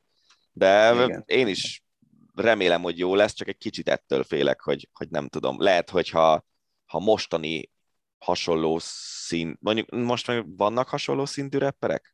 Mint amilyen hát azért akkor vannak. volt. Na, Tehát, hogy... Sajnos nincs itt a fiam, úgyhogy nem tudom tőle megkérdezni, mert ő nagyon belesüppett most ebbe a témába de, de ha csak abból indulok ki, hogy ő mit hallgat folyamatosan, és amikor a kocsiba az iskolába viszem ezzel fáraszt, akkor azt mondja, hogy vannak bizony, és van egy-két nagyon színvonalas is, csak én már ezt nem tudom egyszerűen, már, már nem tudom lekövetni. én leragadtam a, a klasszikusoknál. Ja, én, igen, tehát én nem tudom, én szerintem kicsit hasonló a helyzet, mint mondjuk a mi szakmánkban, hogy azok, akik a 90-es években, amikor még egy tévéadó volt, és, és emiatt akik ott képernyőre kerültek, azok ismerté váltak ország, uh-huh. országos szinten, hogy ők az utolsó igazán ismert sportkommentátorok szerintem Magyarországon, Ricsiék, meg, meg Pisti, meg mondjuk még a legvégén az Egri Viktor, Matusz Krisztián féle társaság, akik, akik a közmédiában még úgy dolgoztak, hogy ott, ott jelentős figyelmet, meg képernyőidőt kaptak, de hogy, hogy kicsit azt érzem mostanában a zenében, hogy olyan szinten áraszt el az új zene a, a streaming szolgáltatóknak köszönhetően, hogy meg, megnézed a Spotify-on, vagy Tidal-en, vagy tök mindegy hol, hogy mik most az új zenék, megnézed hetente egyszer, és, és kijön egy hét alatt 20, 50, 100, nem tudom mennyi új album olyan előadóktól, akiket nem is ismersz. Nincs az, hogy ami volt annó, hogy, hogy egy, a, a, a, az igazán jók jutottak csak el szélesebb körig. Uh-huh. Valahogy így. Eh, hát gondolom. nem tudom, itt mondjuk így legalább nagyobb a merítési lehetőség. Én, én ezt nagyon élvezem, a, ezt, ezt a, a kornak ezen vívmányát, és uh, amúgy is így a, a sport mellett talán a, a, a zene az, amivel így el tudok merülni leginkább, és meg annak is köszönhetően, hogy ugye most már tinédzser gyerekem van, folyamatosan hallom ezeket a, az új trendeket, most leginkább a, a rap szénából, mert ő, ő valamiért azt, azt kedveli nagyon. Azt kell, hogy mondjam, hogy, hogy megmondom őszintén, nyilván én leragadtam a, a klasszikusoknál ilyen szinten, de, de, de mutat nekem néhány, néhány egészen elképesztő számot, meg előadót is. Végülis így sikerül egy picit képben tartania, és én ezért nem feltétlenül félek ettől, akár ettől a, a halftime show-tól, meg, meg mondjuk az utánpótlástól, de, de messze nem akarok abba a szerepbe tetszelegni, mint hogyha én ilyen rettentően büfé lennék ebben a témában. Úgyhogy mm, Kíváncsi leszek, hogyha majd a lányom nagyobb lesz, akkor én mennyire leszek képben a legújabb trendekkel. Jó dolog ez. Ja. Jó dolog. Ja, ja.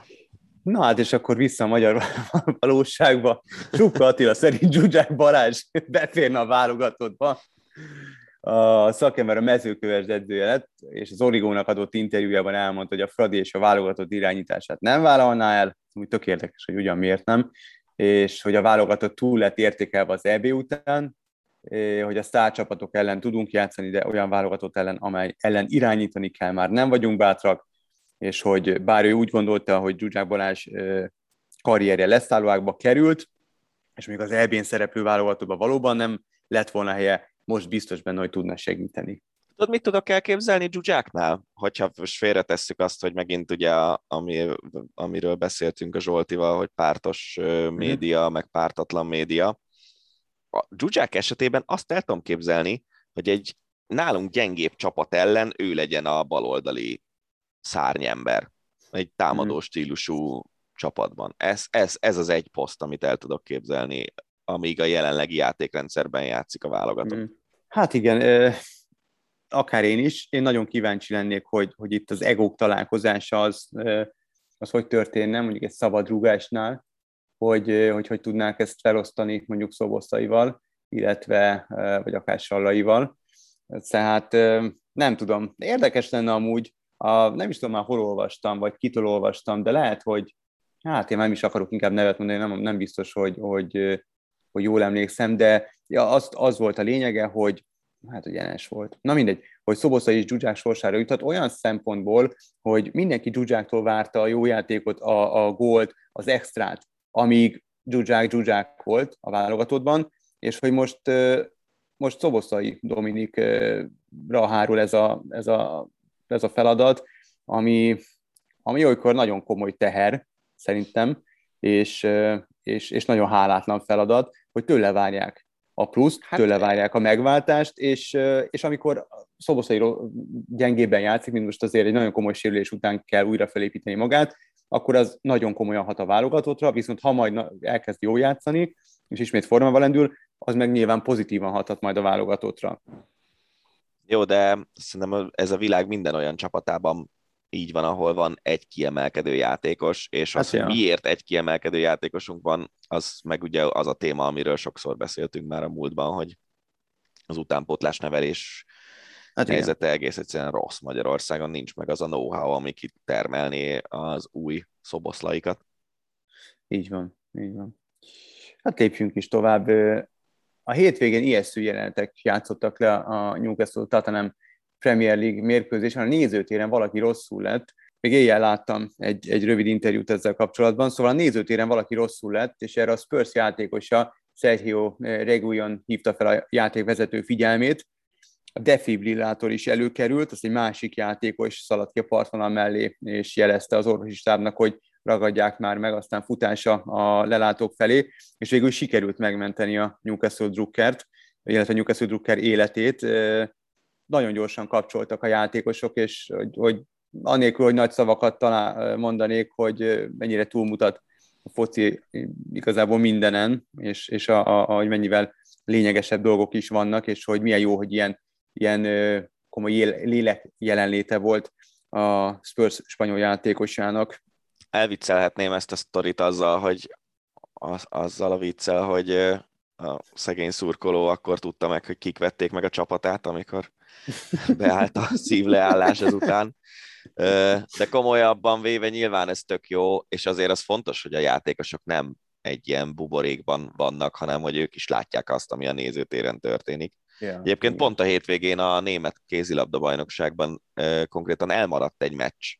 Ott voltak a csapatok, minden indult volna el a mérkőzés, és mm. rosszul lett egy szurkoló a meccs előtt, és elhalasztották a meccset emiatt.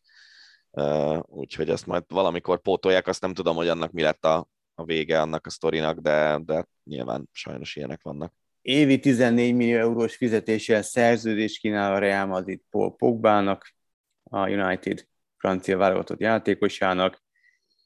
16 óta játszik Manchesterben Paul Pogba, e, jó ideje tartja magának, magát a hír, hogy elvágyódik Manchesterből. Az ABC, vagy ABC című spanyol napilap szerint a fővárosi klub 30 millió eurós bónusszal is csalogatja a francia középpályást, van ott pénz, viszont az angolok úgy tudják, hogy Pogbának a United szerződés kínál, egy öt éveset ráadásul, évi 20 millió eurós fizetéssel. És amúgy miután lejáró szerződéssel rendelkezik majd nem sokára, a Barcelona is szeretné vinni, úgyhogy kérőkben nincs hiány. Tudod, mi az érdekes nekem ebben a hírben? Az Pogba azért sokszor bizonyít, de ő, ő azért egy nagyon hullámzó játékos. Igen. Hát amikor jó, akkor nagyon jó, de aztán van két hónap, amikor nem jó. Igen, és, messze és, nem kiegyensúlyozott. Igen, és, és egy, egy ilyen játékosnak top-top-top fizetést adni, az nem tudom, hogy gazdaságilag mennyire jó döntés, úgyhogy nem lep meg, hogy a Barcelona érdeklődik. úgy meg másik... viccet félretéve a Real Madrid sincs sokkal jobb anyagi helyzetben a Barcelonánál, tehát nehez, nehezen értem meg, hogy ezt a 30 millió eurós bónuszt ezt mire adnák, hogyha megnyerik a BL? Aláírás pénz szerintem. Ja, hát azt meg végképp nem értem. Sok minden van itt, amit nem, nem mert ugye a 30 milliós bónusz, most hogyha egy 5 éves szerződésről beszélünk, az gyakorlatilag azt jelenti, hogy ugyanúgy évi 20, mint hogyha a United szerződését nézzük, csak kicsit másképp van kozmetikázva.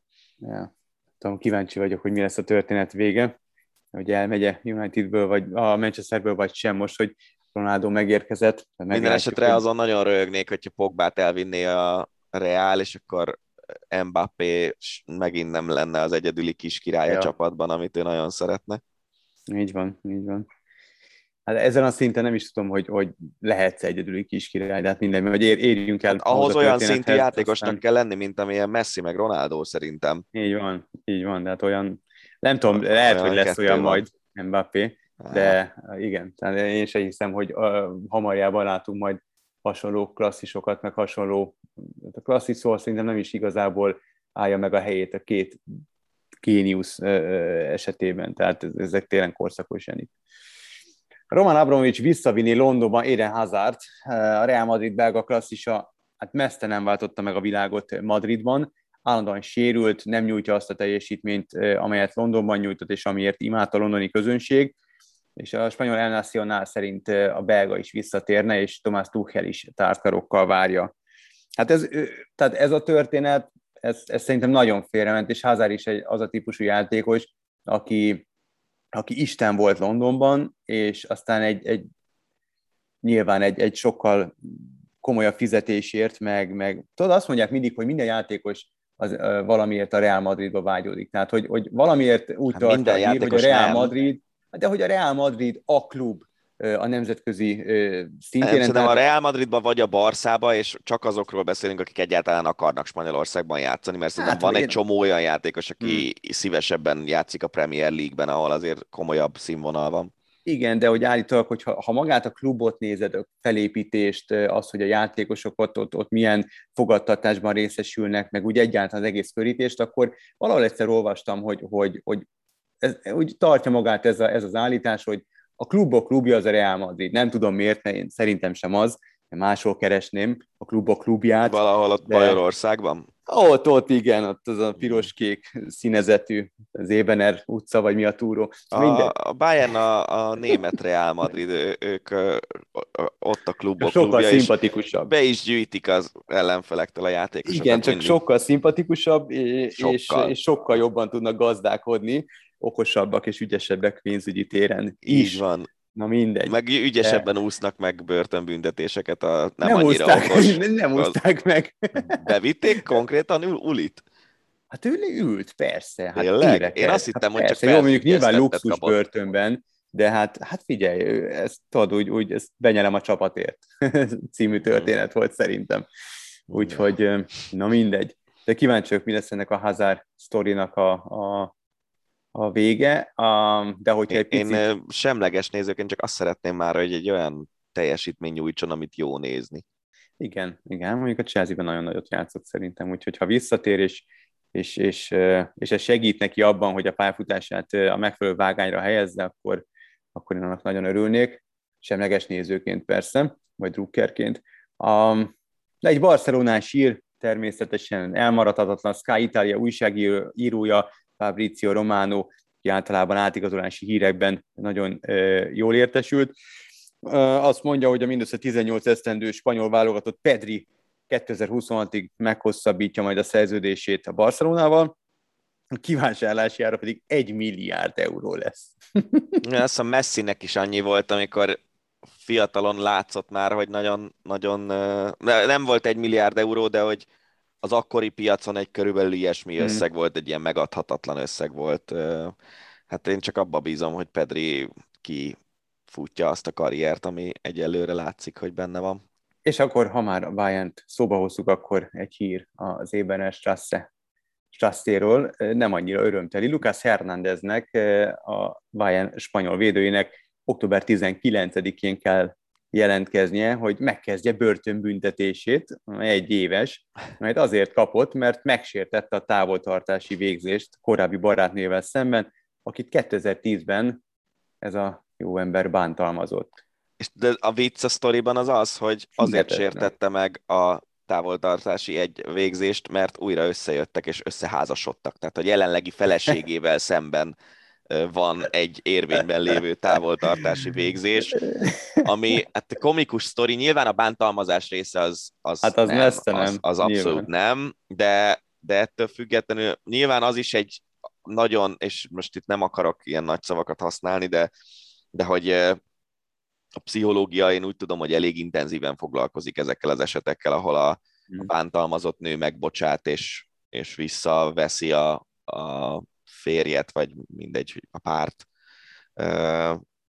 Szóval ezek nem vicces dolgok, de az, hogy aktív távoltartási végzés mellett elveszel valakit feleségül, és emiatt börtönbe kell menned, azt szerintem az kurva vicces. Szerintem. Hát igen. Egy milliárd euróért váltott gazdát az Inter, kínai tulajdonost, hát mi meglepő Saudi tulajdonos követhet. Elég ja, komolyan próbálják kivenni a részüket a szaudiak itt a világra, a, igen, a európai labdarúgásban. Hát igen, ez a sportwashing nevű, nem tudom magyarra hogyan lehet jól lefordítani, amikor egy ország olyan dolgokat csinál, amik a nemzetközi közvéleményben nem szimpatikusak, és például újságírók feldarabolása, és, és ezt aztán megpróbálják sportbefektetésekkel elfedni, vagy, vagy valamennyire tompítani, vagy nem tudom, ugye most vették meg a Newcastle-t, Szaúd-Arábiában volt olyan hét itt az Eurosporton, amikor csupa szaudi dolog ment. Szaudi tenisztorna volt, Formula E szaudi nagydíj, és, és most lett volna ezen a héten a Saudi kerékpáros körverseny, ami egyébként februári verseny, de februárban még a járvány miatt nem rendezték meg, aztán most meg azért nem rendezték meg, mert nem ment volna el senki, már így mindenki nyaralni megy ilyenkor a kerékpárosok közül. Szóval elég aktívak, és a Saudi körverseny például az az ASO szervezi, aki a Tour de France-t is. Meg volt szó náluk ilyen izé, ott is ilyen olimpia rendezés, ugye rendeztek ugye izét, mi ez a olasz szuperkupa négyes döntő foci, vagy valami, vagy olasz kupa négyes döntő, nem emlékszem már pontosan, de valami ilyet. Szóval a szaudiak nagyon aktívak ilyen szempontból. Eléggé, eléggé. Nemzetközi Olimpiai Bizottság aggájait fejezte ki a FIFA terve miatt, mely szerint az eddigi négy helyet 2026 után két évente rendeznének világbajnokságot. Mark Adams szóvivő, NOP szóvivő szélesebb körű konzultációt sürget, mert hogy egy két évenkénti világbajnokság negatívan hathat más sportágakra szerinte, többek között a teniszre, kerékpásportra, a golfra, tornára, atlétikára vagy a Forma 1-re. Hát az egy, ez, ez egy baromság, ez a, két, ez a két évenkénti VB. Egész egyszerűen. Szerintem is, de tudom, mivel magyarázta Infantino? Infantilis magyarázatot adott rá, ho, ho, ho, hogy az, NFL, az NFL-ben is van Super Bowl, amit évente rendeznek. Én nem tudom, ennél az ember hát az egy el, elgurult a gyógyszer. Pontosan. Tehát ez nem egy világbajnokság, az egy bajnokság, ami igen, évente van, és igen, egy nagyszabású sportesemény. Tudod, mit rendeznek még évente? Bajnokok ligája döntőt, ami pont olyan, mint a Super Bowl. Igen, igen nem értem ezt a két éventi világban, és nyilván értem, a pénzhajhászás semmi más nem irányítja, meg az, hogy bebetonozhatja magát FIFA elnökként, mert a, a, az, az afrikai országok, meg a, az ázsiai, meg óceániai országok természetesen teljes melszélességgel kiállnak Infantino csodás és korszakalkotó ötlete mellett, de ez akkora ostobaság szerintem, tehát nem lehet a végtelenségig kizsigerelni ezeket a játékosokat. Én erről az oldalról próbálom megközelíteni a dolgot. Tehát évente lejátszanak 60 meccset, már betuszkolták ezt a nyomorult nemzetek ligáját, mert erre is marha nagy szükség volt, nyilván ez is a tévés pénzeket generálja. De a Nemzetek Ligája az ugye bevételeket. azt a szerepet az betölti, hogy ad némi értelmet a barátságos meccseknek, mert ugye ez volt a cél, hogy, hogy hát ugye igen, mi, minden évben volt, mint tudom én, három-négy barátságos meccs a válogatottaknak, és akkor most eljött van Nemzetek Ligája, szerintem azzal nincsen nagyon nagy baj, főleg, Nem, hogy egyre, ugye egyre ad, egy, ad egy ilyen ad egy lehetőséget a kis csapatoknak is arra, hogy az EB-n ott legyenek. Uh-huh. Azt szerintem nem hülyeség. De, de tény, hogy a, hogy a két évente rendezett VB az szerintem hülyeség. És akkor az EB-t is két évente rendezed, és akkor minden évben lesz válogatott torna. E, ez a, ez a végkifejlet ennek a sztorinak. Szerintem ez nem jól van így, ahogy most van. Így van, szerintem is.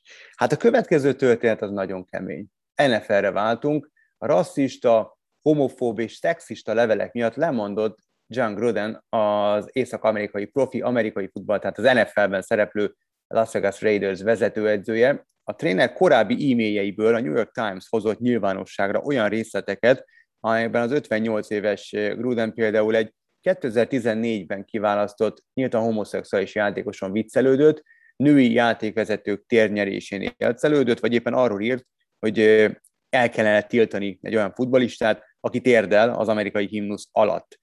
A sztorihoz hozzátartozik, hogy az NFL eredetileg a Washington Football Teammel és az ottani munkai kultúrával kapcsolatban nyomozott, és 650 ezer levelezés között találták meg Gruden e-mailjét, amelyeket Bruce Ellennek, az ESPN csatorna akkori munkatársaként küldött. Elképesztő sztori, hogy, hogy mi mindig itt tartunk 2021-ben, ráadásul egy, egy olyan ember, aki, aki edző, aki, aki, akinek nyilván nem csak a taktikára kell odafigyelnie, de a játékosok lélektanára, aki nem csak edző, hanem szerintem egy mentornak kéne lennie többek között, tehát nagyon komoly feladatai vannak, és, és ami még számomra, vagy nálam nagyon kiverte a biztosítékot, az a Raiders tulajdonosának a reakciója, aki szimplán durcásan csak annyit mondott, hogy ő nem kommentálja a hírt, kérdezze mindenki az NFL-t, ők vannak birtokában válaszoknak. Igen, szerintem ez, a, ezt meg tudom magyarázni.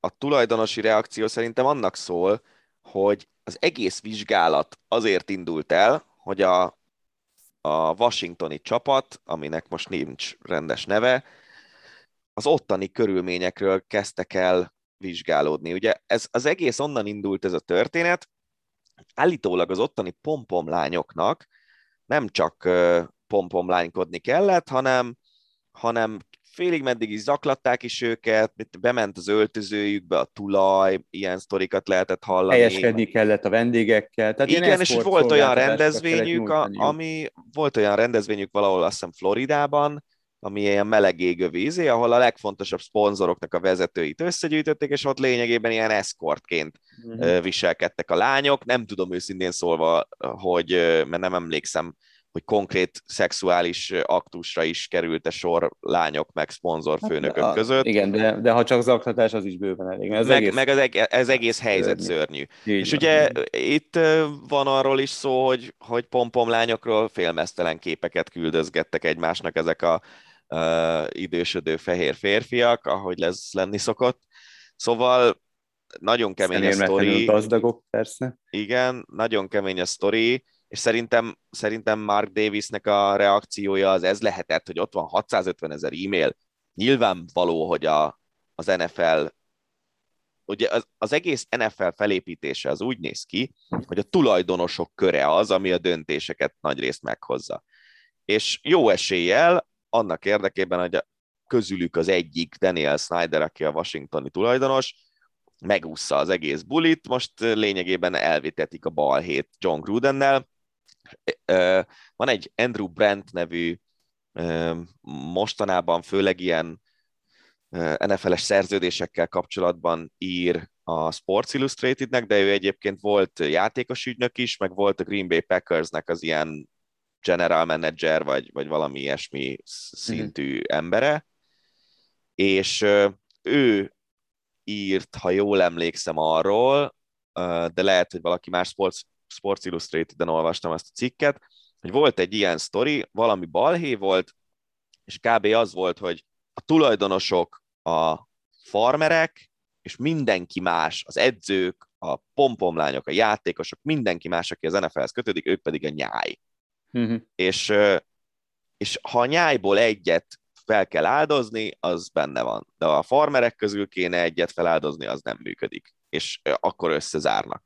És hogy ez a rendszer ez így működik, és szerintem Mark Davis is leginkább ezért hát ugyanez a, ugyanez a take one for the team, mint amit az előbb mm-hmm. mondtál, nem tudom már melyik, ja, Uli, Uli Hőneszre, igen. Szerintem ez ugyanez, hogy ő most ezt hagyja elmenni ezt a dolgot, beáldozták az edzőjét, de egyébként az is egy érdekes dolog szerintem, hogy függetlenül attól, hogy nyilván nem értek egyet John Grudennel ezekben a kérdésekben, de hogy te újságíróként, vagy akár magánemberként levelezel egy NFL-es, tök mindegy kivel, egy, egy general managerrel, és, és akkor évekkel később kikerülnek ezek a levelek, amikből kiderül az, hogy te hogyan gondolkozol világnézeti kérdésekben, és aztán emiatt neked menned kell. Nem tudom, hogy ez, ez egy mennyire jó irány, mert mi van, hogyha egyszer majd az lesz az ügyeletes világkép, amihez mindenkinek igazodnia kell, hogy nem tudom, írtsunk ki valami népet, vagy, vagy gyűlöljünk együtt valami Szerintem odáig nem fog el. Pont azért, pont azért kell ezeket most írtani, hogy odáig ne jussunk el, és az írtás nyilván idézőjelben értem, még mielőtt valaki megszólna. Tehát ezek a, ez a világnézet szerintem elfogadhatatlan, főleg egy ilyen nagy sportszervezet munkatársainak körében, és pont az segít abban, hogy ne érjünk el megint olyan, olyan szörnyű alattonos, alantos részekhez, meg, meg, meg még, még keményebb, még negatívabb világnézethez, hogy, hogy ezeket, ezeket eltapossuk a, a, ezeket a gondolatokat, és, és kírjuk ezeket a gondolatokat, és, és büntetjük, és, és kizárjuk a, a, a köreinkből a... Jó, de szerintem mert, Faga, mert ez nem fér el, ez nem fér el, átnézném a te e-maileidet 2002-ből, meg az enyémet, biztos találnék ott is olyan dolgot, amit ma már az ember nem mond ki. Én ezt nem szeretem ebben az egészben, hogy hát, évekkel, ezelőtti, évekkel ezelőtti e-maileket előveszel, és, és tényleg, tehát, hogy még csak az is e, nem, nem gondolom azt, hogy John Gruden egy ilyen szuper elfogadó ö, ö, Biztos, hogy nem. PC liberális ember lett azóta, de simán el tudom képzelni, hogy bizonyos nézetei azóta finomodtak és változtak. És mm. Pont most a napokban hallgattam, még nem az egészet, de elkezdtem meghallgatni a Partizán interjúját Gerendai Károlyjal, aki tizenévesen, tizenévesen zsidó csillagokat, Dávid csillagokat ö, festegetett az iskolai WC falára, mert hogy a kommunistákat és a zsidókat összemosva ő ilyen antiszemita gondolkodással rendelkezett, és nyilván más az, hogyha valaki 50 évesen csinál dolgokat, meg más az, hogyha 10 évesen, csak azt mondom, hogy az emberek változnak, és, és ne, tehát, hogy nem, nem tartom szuper ötletnek azt, hogy, hogy a, az emberek magán e-mailezéseit, meg magánlevelezéseit kiteregetve, anélkül, hogy lényegében megkérdeznénk őket, hogy most mit gondolsz arról, hogy aki letérdel, azt tényleg ki kell rúgni, meg vélemény, nem tudom, ne, nekem én ennél, ennél toleránsabb Értem, értem ezt a, a vonalat. A, a, az intoler, intoleráns emberekkel is toleránsabb Persze, vagyok. Ennél. Értem, értem ezt a, a vonalat, meg, meg számomra is az azért nagyon, nagyon furcsa, elgondolkodtató, és nyilvánvalóan álszent, hogy, hogy az NFL vezetése olyan szinten összezár, tehát ilyen meghívásos rendszerben működik az egész tulajdonosi kör, hányás, hányadék az egész, ahogy, ahogy ezek a gazdag fehér emberek, nagyon-nagyon szemtelenül arcátlanul gazdag fehér emberek összezárnak bizonyos kérdésekben, és, és védik a, a maguk kis portékáját. Az egész dolog álszent, ugyanakkor én úgy gondolom, hogy ilyen témákban az ember nem változik. Tehát ha valaki egyszer rasszista, az rasszista is marad, aki, aki szexista, az szexista marad, aki homofób, az homofób marad, és ilyen embereknek nincs hely egy ilyen, ilyen organizációban szerintem. Ugyanakkor abszolút adom, amit mondtál, és szerintem is az egész egy színház, és egy, egy, egy nagyobb balhét most megpróbálnak eltakarni egy kisebbel. Igazából szerintem e, erről, erről szól valamilyen szinten az egész sztori. Igen, ez biztos. Én azt gondolom, hogy egyébként tudnak emberek változni, főleg a, ahogy a társadalom is változik. Gondolj bele abba, hogy hogyan reagált volna a társadalom a londoni olimpián 2012-ben Simon Bázra. Szerintem, szerintem 95% azt mondta volna, hogy ö, ö, szégyen teljes, amit csinált, és elárulja a hazáját. Csak azóta a társadalom hozzáállása változott a mentális egészséggel kapcsolatban nagyon mhm. sokat. Szerintem Lehet. változnak az emberek ilyen szempontból főleg. És az is biztos, hogy a, Igen, hogy a Black Lives Matter tüntetések is ö, rengeteget alakítottak azon, hogy a, az amerikai fehérek hogyan állnak hozzá a feketékhez, szerintem. Hát igen, de, de én, én, aki ennyire meggyőződés, és szerintem nagyon nehezen változhat, de ez egy, ez egy ez már nagyon elkanyarodtunk, de egy, egy, egy, én szeretek veled vitatkozni nagyon, mert olykor meg is tudjuk győzni egymást, vagy, vagy legalábbis ö, abszolút bemutattunk kétféle gondolkodásmódot, és ugyanakkor egyáltalán nem, nem áll messze a mi, mi gondolkodásmódunk egymást, az egymásétól, úgyhogy, de ezt, ezt napestig folytathatnánk. Viszont menjünk tovább, mert vannak még híreink. Egy teniszír november végéig be kell oltatniuk magukat a koronavírus ellen az Australian Open-en induló játékosoknak. Victoria állam sportminisztere kedden közölte, csak a vakcinával rendelkező játékosok számára garantálják a részvételt. A sportolóknak november 26-áig meg kell kapniuk második oltásukat a szerepléshez. Djokovic már beoltatta magát, vagy nem is fogja soha? Nem tudom. Jó kérdés. Hát, hogy majd majd konzultál Kyrie Irvinggel. ja, az vicces lesz ez a beszélgetés. Um, Ausztráliában ugye nagyon durva szigor van. Most olvastam egy cikket valamikor, hogy, hogy Melbourneben most nyitják ki a, a város lényegében, mert most akkor az átoltottság, mm. hogy már kimerik nyitni.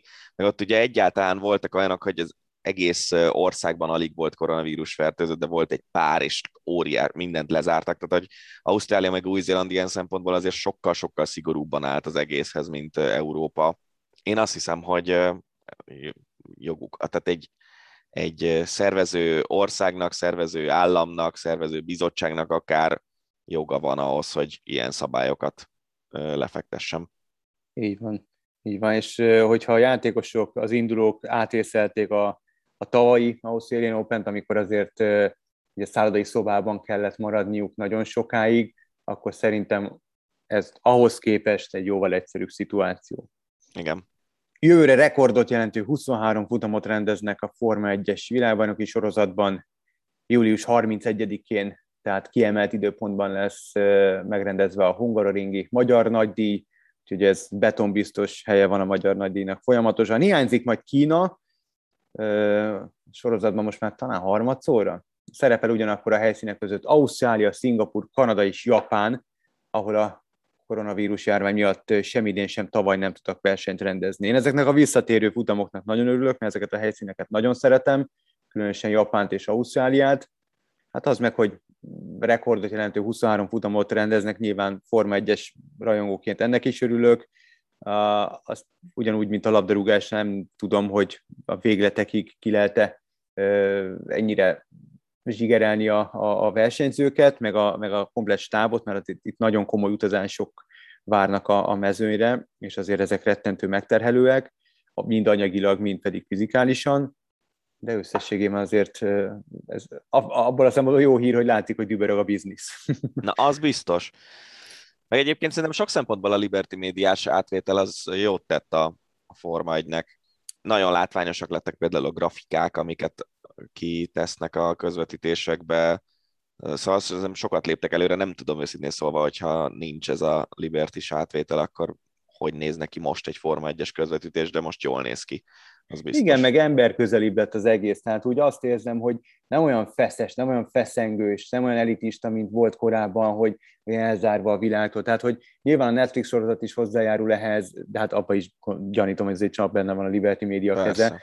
Szóval úgy, úgy valahogy közelebb hozták hozzánk a, a, a versenyzőket, ugyanakkor nyilván egy más érát élünk most már, egy más generáció a, vette át a, a, a főszerepet is pilóta szempontból a Forma 1-ben, akik, akik a, a közösségi médiát bújják folyamatosan, és abszolút jelen vannak a különböző platformokon, tehát ennek ezáltal is közelebb kerülnek hozzánk, de úgy összességében nekem valahogy ez az érzésem, hogy emberközelibb lett az egész, olyan megfoghatóbb, mint, mint korábban bármikor.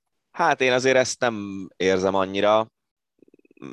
Az biztos, hogy a, a Netflix dokusorozat az közelebb hozta a versenyzőket, mm. meg ugye a második évadban azért már látszott, hogy rájöttek azok a csapatok, amelyek az elsőben még nem akartak részt venni, hogy ez jó buli, Igen. és marketing értéke komoly van. Viszont ha már Forma 1 és Netflix, megnéztem a héten a Schumacher dokut, azt te nem, láttad? Még, még nem láttam. Nem láttam. Valamiért nem óckodom tőle, valamiért nem tudom megmagyarázni, hogy, hogy miért, de kíváncsi vagyok, hogy a véleményedre, hogy neked hogy tetszett. Az az igazság, hogy nagyon sokat nem tett hozzá, azt igen, hogy azokat a szituációkat, amik voltak, ugye 95 utolsó verseny, amikor Hillel ütközött, és 97 mm-hmm. utolsó verseny, amikor Villeneuve-vel ütközött, Igen. azokra most így tisztában emlékszem, mert ezek benne voltak a ja. sorozatban. Nekem két pont volt, ami, ami érdekes volt, és nem nagyon akarom lelőni a poén, de egyrészt volt egy pillanat, amikor, amikor utolérte Szennát a győzelmek számában Schumacher, és ott a sajtótájékoztatón elsírta magát, én nem emlékeztem, hogy ez neki ennyire érzelmes pillanat volt az életében.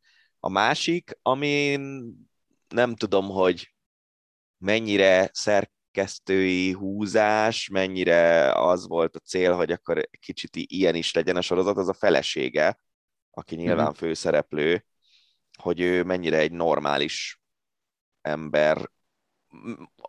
Az látszik a sorozatból, hogy, hogy ő valószínűleg ilyen, mert, a, mert a régi képeken ott is ilyen tök normálisnak tűnik, mm. semmilyen mostanában megszokott barát, Forma 1-es pilóta barátnők körül megszokott ilyen sztárral lűrök nincsenek, de nyilván azért egy olyan dokuban, ami, amihez a, a te engedélyet is szükségeltetik, ott valószínűleg amúgy sem nagyon lehet olyan, mm. olyan végkicsengés az egésznek, hogy fú, hát ez a nő, ez szörnyű. Szóval Persze. nekem nagyon normálisnak tűnik a, a felesége, annak ellenére, hogy ugye viszonylag a semmiből lettek iszonyatosan gazdagok, és azért azt ritkán tudja az ember jól lekezelni. Igen, hát az egész, nem tudom, olyan én rettenetesen sajnálom a, a Schumacher családot, tehát hogy, hogy meg ezt az egész sztorit, hogy ennek egy, egy ilyen fordulata lett, hogy, hogy ez a, ez a káprázatos talentum, ez a, ez a született zseni, ez, ez nem tudja kielvezni a pályafutása utáni életének a szakaszait, nem látja a gyerekét versenyezni, nem látja a szánybontogatását Mick Schumachernek. Szörnyű, tényleg ez egy, egy tragi, tragédia ez az egész, de és nagyon remélem, hogy ezzel nem borítok ki senkit, és, és nem, nem leszek, vagy, vagy nem tudom, tehát nem illetlenségét, és sosem szerettem, egyszerűen nem tudtam szeretni. Mindig Én is elismertem a, a, a zsenialitását, de kifejezetten nem szerettem, ahogy versenyzik, kifejezetten nem szerettem, a, és nem drukkoltam neki soha, sőt, valahogy mindig a, a, azoknak drukkoltam, akik ellen ment, tehát Hekinennek, vagy Villeneuve-nek, vagy Hillnek, és egyszerűen annyira távol áll tőlem ez a, a versenyzési stílus, meg ez a, ez a személyiség, a, a, a, ami ennek mutatta magát. Lehet, hogy nem ilyen volt, lehet, hogy egy, egy, egy állarcot föl kellett venni azért, hogy támadhatatlan legyen, hogy megközelíthetetlen legyen, hogy, hogy legyen egy ilyen aurája, mint mondjuk annak idején mondjuk lehet, hogy rossz például az NBA-vel Jordannek, hogy féljenek, rettegjenek tőle a versenyzők, társak.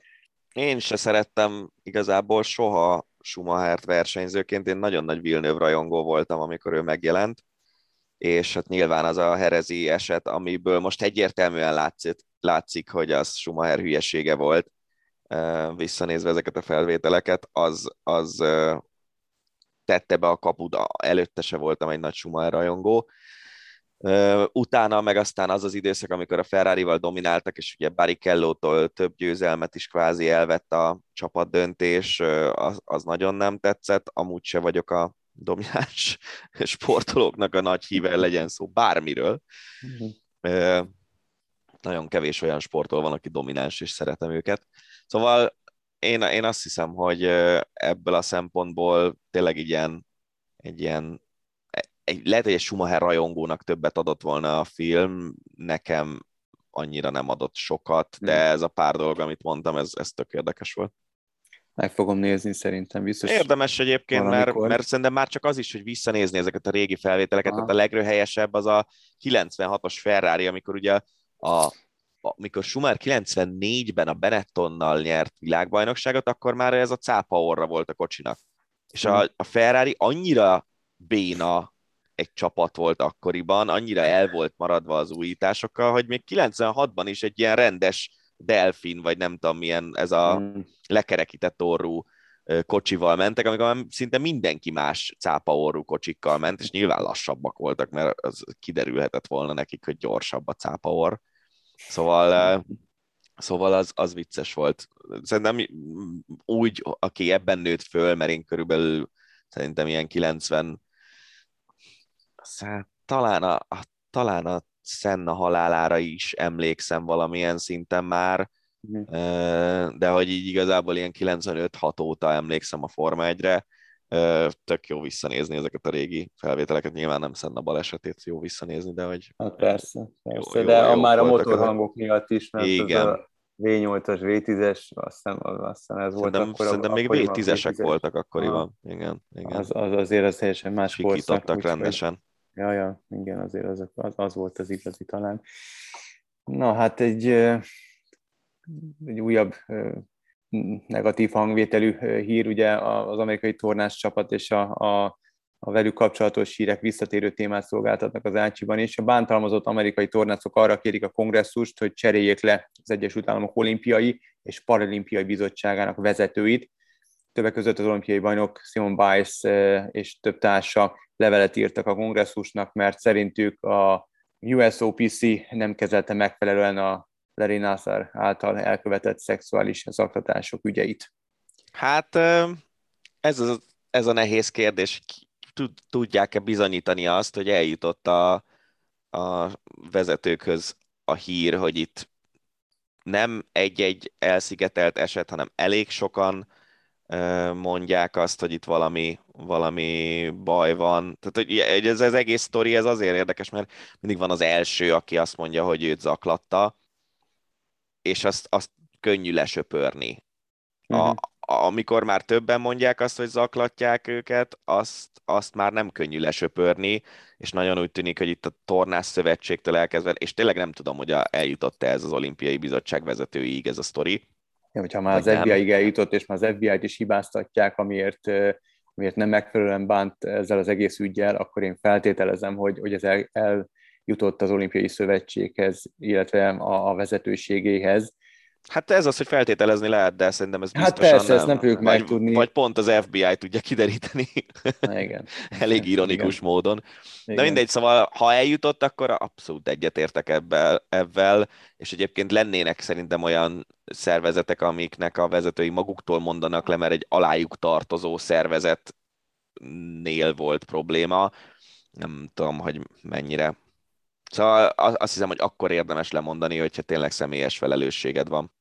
Az egész történet annyira borzalmas, hogy az, az hihetetlen, hogy egy életre megnyomorították lelkileg ezeket a lányokat, eh, hogy ez szisztematikusan működhetett hosszú-hosszú éveken keresztül, és biztos vagyok benne, hogy eh, ez nem csak Amerikában, és nem csak eh, a torna világában van jelen, nem feltétlenül ilyen hosszú ideig, és nem feltétlenül szexuális abúzus, de hogy a mai napig felelhető a sport terület, az élsport területén a, az abúzus, bármilyen ö, formája, akár lelki, ö, vagy fizikai is, a, arra a nyakamat tenném, és, ö, és el sem tudjuk képzelni, hogy milyen károkat ö, okoznak fiatal sportolókban ezek a edzők, szakemberek, nem tudom, minek nevezzem őket. Igen, ez, ez, ez így van. Csak hogy ne tudjunk túlságosan gyorsan és hosszú időre felúcsúdni, holtan találták otthonában a 25 éves kenyai Agnes Tripop, Triopot, Tiropot elnézést, aki a rendőrség szerint erőszakos bűncselekmény áldozata lett, a kétszeres VB harmadik olimpiai negyedik atléta meggyilkolásával a férjét gyanúsítják, akit el is fogtak, mert hogy szökni próbált egy szomszédos országba, de előtte még felhívta Tirop családját, kvázi bűnbocsánatot kérve, ez is egy borzalmas történet. Szörnyű, hogy ilyenekkel kell foglalkozni. Vagy ilyen nem is azt, hogy, hogy megtörténhet ilyen, bocsánat, inkább. Igen, igen, az, az szörnyű, hogy megtörténnek ezek a dolgok, de ez, erre megint azt mondom, hogy ezek megtörténtek régen is, csak régen nem biztos, persze, hogy eljutott persze. hozzánk ennek a híre. Nyilván az ember bárkit sajnál, akinek a, az élete előbb ér véget, mint amikor annak véget kéne érnie. Az, hogy ő most egy ismert sportoló, az, az csak az annyit tesz hozzá, hogy, hogy mi is beszélünk róla. De ugye itt nem tudjuk egyáltalán még, a, hogy mi volt a háttérben. És azért a végére egy örömteli hírt hagytunk. Csütörtökön Párizsban bemutatták a Tour de France országúti kerékpáros körverseny férfi versenyének és a 89 után újjájeledő női kiírásának a programját. Danikám, tiéd a pálya. Ugye a női az azért nagyon fontos, mert amennyire erről, tetik az egyenjogúságot a női kerékpározásban, annyira nehezen megy ez a dolog. Ami biztos, és erről született cikk az Eurosport honlapján az elmúlt héten, hogy nagyon sok kerékpárrajongó igazából nem annyira a kerékpár miatt ül le kerékpárversenyeket nézni, hanem sokkal inkább amiatt, mert jók a sztorik, szép a táj, érdekességeket mondunk nekik a kastély történetéről, meg ilyenek. Ez a női versenyeken ugyanúgy jelen van, mint a férfi versenyeken. Ez a része. Szerintem a női versenyek dinamikája az nagyon más, mint a férfi versenyeké. Sokszor izgalmasabb is tud lenni egy női verseny, sokszor nem, ezt hozzá kell tenni. Ez, ez, ez oda-vissza megy. Viszont ami egyértelműen látszik, hogy, hogy az UCI, a Nemzetközi Kerékpáros Szövetség részéről már évek óta van egy olyan fajta törekvés, hogy szinte minden nagyobb versenynek legyen női változata is, mert ezek azok a brendek, amik igazán el tudják adni. Tehát hiába van mondjuk egy, egy Trofeo Alfredo Binda nevű egyébként elég jó olasz női egynapos, annak nincs férfi változata, és minden egyes alkalommal, amikor szóba kerül, el kell mondani róla, hogy ez egyébként a női naptárban egy nagyon jó, fontos egynapos. Míg mondjuk, hogyha azt mondod, hogy a flandriai körverseny női versenyét nyerte meg valaki, azt minden kerékpárrajongó azonnal tudja, hogy ez egy fontos nagy verseny. És ezért fontos az, hogy a legnagyobb verseny, a Tour de France elindítja a saját női változatát, ráadásul úgy, és ez egy nagyon okos mm, szervezői megoldás szerintem, hogy végigmegy a férfi túr, júli 24-én lesz az utolsó szakasz Párizsban, és ugyanazon a körpályán indul el júli 24-én a női túr, ami egy 8 napos verseny lesz, tehát vasárnaptól vasárnapig. Az utolsó hétvégén lesz két elég jó kis hegyi szakasz, ugyanaz a Super Planche de Belfi befutó lesz, mint ami lesz a férfiaknál is, csak a férfiaknál tudom, a hatodik vagy nyolcadik szakaszon valahogy így. Szóval egy komoly hegyi befutó fogja eldönteni valószínűleg az összetettet, és biztos lehetsz benne, hogy a női mezőnynek a krémje az ott lesz ezen a versenyen, sokkal magasabb pénzdíjak lesznek, mint amit a nőknél megszokhattunk, bár nem akkorák, mint a férfiaknál, de 50 ezer eurót fog nyerni a, a győztes, csak összehasonlításképpen most a, a Paris Rubén a női verseny győztese, ha jól emlékszem, a 1500 valamennyi eurót nyert a 20 hát a férfinek. Vékonyka. Nagyon vékonyka, de az UCI szabálykönyvben e, ilyen összegek szerepelnek, mint a női versenyeken kötelezően előírt pénzdíjak. Tehát a... Hát, kis túlzásra egy, egy, nem tudom, sarki crossfit, nemzetközi crossfit versenyen többet nyer a női győztes, meg a férfi győztes. Hát ez, ez, ez számomra nagyon meglepő. 1500 euró, az nyilván sok pénz egy, egy hétköznapi ember számára, nem, az, nem azt mondom, de hát egy profi verseny győztese, hát ez, ez szinte megalázó. Igen, a, a női kerékpársport ezzel küzd a legjobban, hogy, hogy a pénzek, amik ott mennek, azok nagyon alacsonyak, és a profi női sport, női kerékpárosok közül van néhány, aki jól, jól keres, de az mm. tényleg csak a nagyon krém, mm. az az első öt mondjuk, és, és azok a versenyzők, akik egyébként ezért elég jó eredményeket elérnek, ők meg olyan pénzeket keresnek, amit Nyugat-Európában lényegében bármilyen munkában meg tudsz keresni. Uh-huh. Az, hogy lesz női túr, az biztos, hogy plusz szponzorok érkezésével fog járni, és e, innen próbálják meg azt, hogy most volt női Rubé két órás közvetítéssel, hogy már évek óta van Flandria, most már tényleg csak az olasz nagy egynaposoknak hiányzik a női változata, de mondjuk Strade Bianca az például van nőknél is. Szóval e, e, ezzel próbálják meg a szponzorokat bevonzani, hogy, hogy elég komoly uh, marketing értékkel bír majd egy, egy női kerékpár csapat szponzorálása. És, és majd a női túrt? Hogyne, hogyne. Elvileg ott is napi két óra, Na, és uh, például most az UAE csapat lényegében felvásárol egy, egy Ali BTC Ljubljana nevű csapatot, ami eddig is ment a nőknél, és most lesz női UAE csapat is, úgyhogy az is jó, hogy a, a férfi csapatok egyre több közülük indít női csapatot is. Ami meg a férfi túrt illeti, ott ugye a, azt már lehetett tudni, hogy Dániából fognak rajtolni, ott lesz három szakasz, egy időfutam meg két sík, és aztán lesz egy szakasz, amin lesznek kockakövek, Pári Rubé féle kockakövek, lesznek hegyi befutók, ugye ez a Super Planche de Belfi, amit mondtam, lesz Alpe ez az Alpokban, lesz egy Col de Granon nevű emelkedő hegyi befutóként, amit nagyon régen nem használt a túr, és uh, szintén nagyon régen nem volt a túra Pireneusokban az Otakam nevű emelkedőn, ami most szintén lesz. Um, nem tűnik rossznak, egy elég hosszú, 40 kilométeres időfutam lesz az utolsó előtti szakasz, Úgyhogy a jó időfutamosokkal szemben a hegyi manóknak jó sok előny kell majd. Hát, ha Pogácsár úgy versenyez, mint idén, akkor meg fogja nyerni jövőre, és mm. ez, ez eléggé valószínű, függetlenül attól, hogy milyen útvonalat találnak ki. Hát ez izgalmasnak tűnik, és ezzel elérkeztünk az Ácsi rovat végéhez. Remélhetőleg azokat a híreket hoztuk és tárgyaltuk ki, amelyek titeket is érdekeltek és felkeltette az érdeklődéseteket. Ha nem, akkor küldjétek meg nekünk azokat, amelyekre esetleg kíváncsiak lennétek, illetve a reakcióinkra kíváncsiak lennétek, és találkozunk jövő héten is, jövünk majd mi is. Lévanit és Farkasvegyi Gábor hallottátok, sziasztok! Ez volt a Hosszabbítás, az Eurosport podcastje. A műsor témáiról bővebben is olvashattok honlapunkon az eurosport.hu.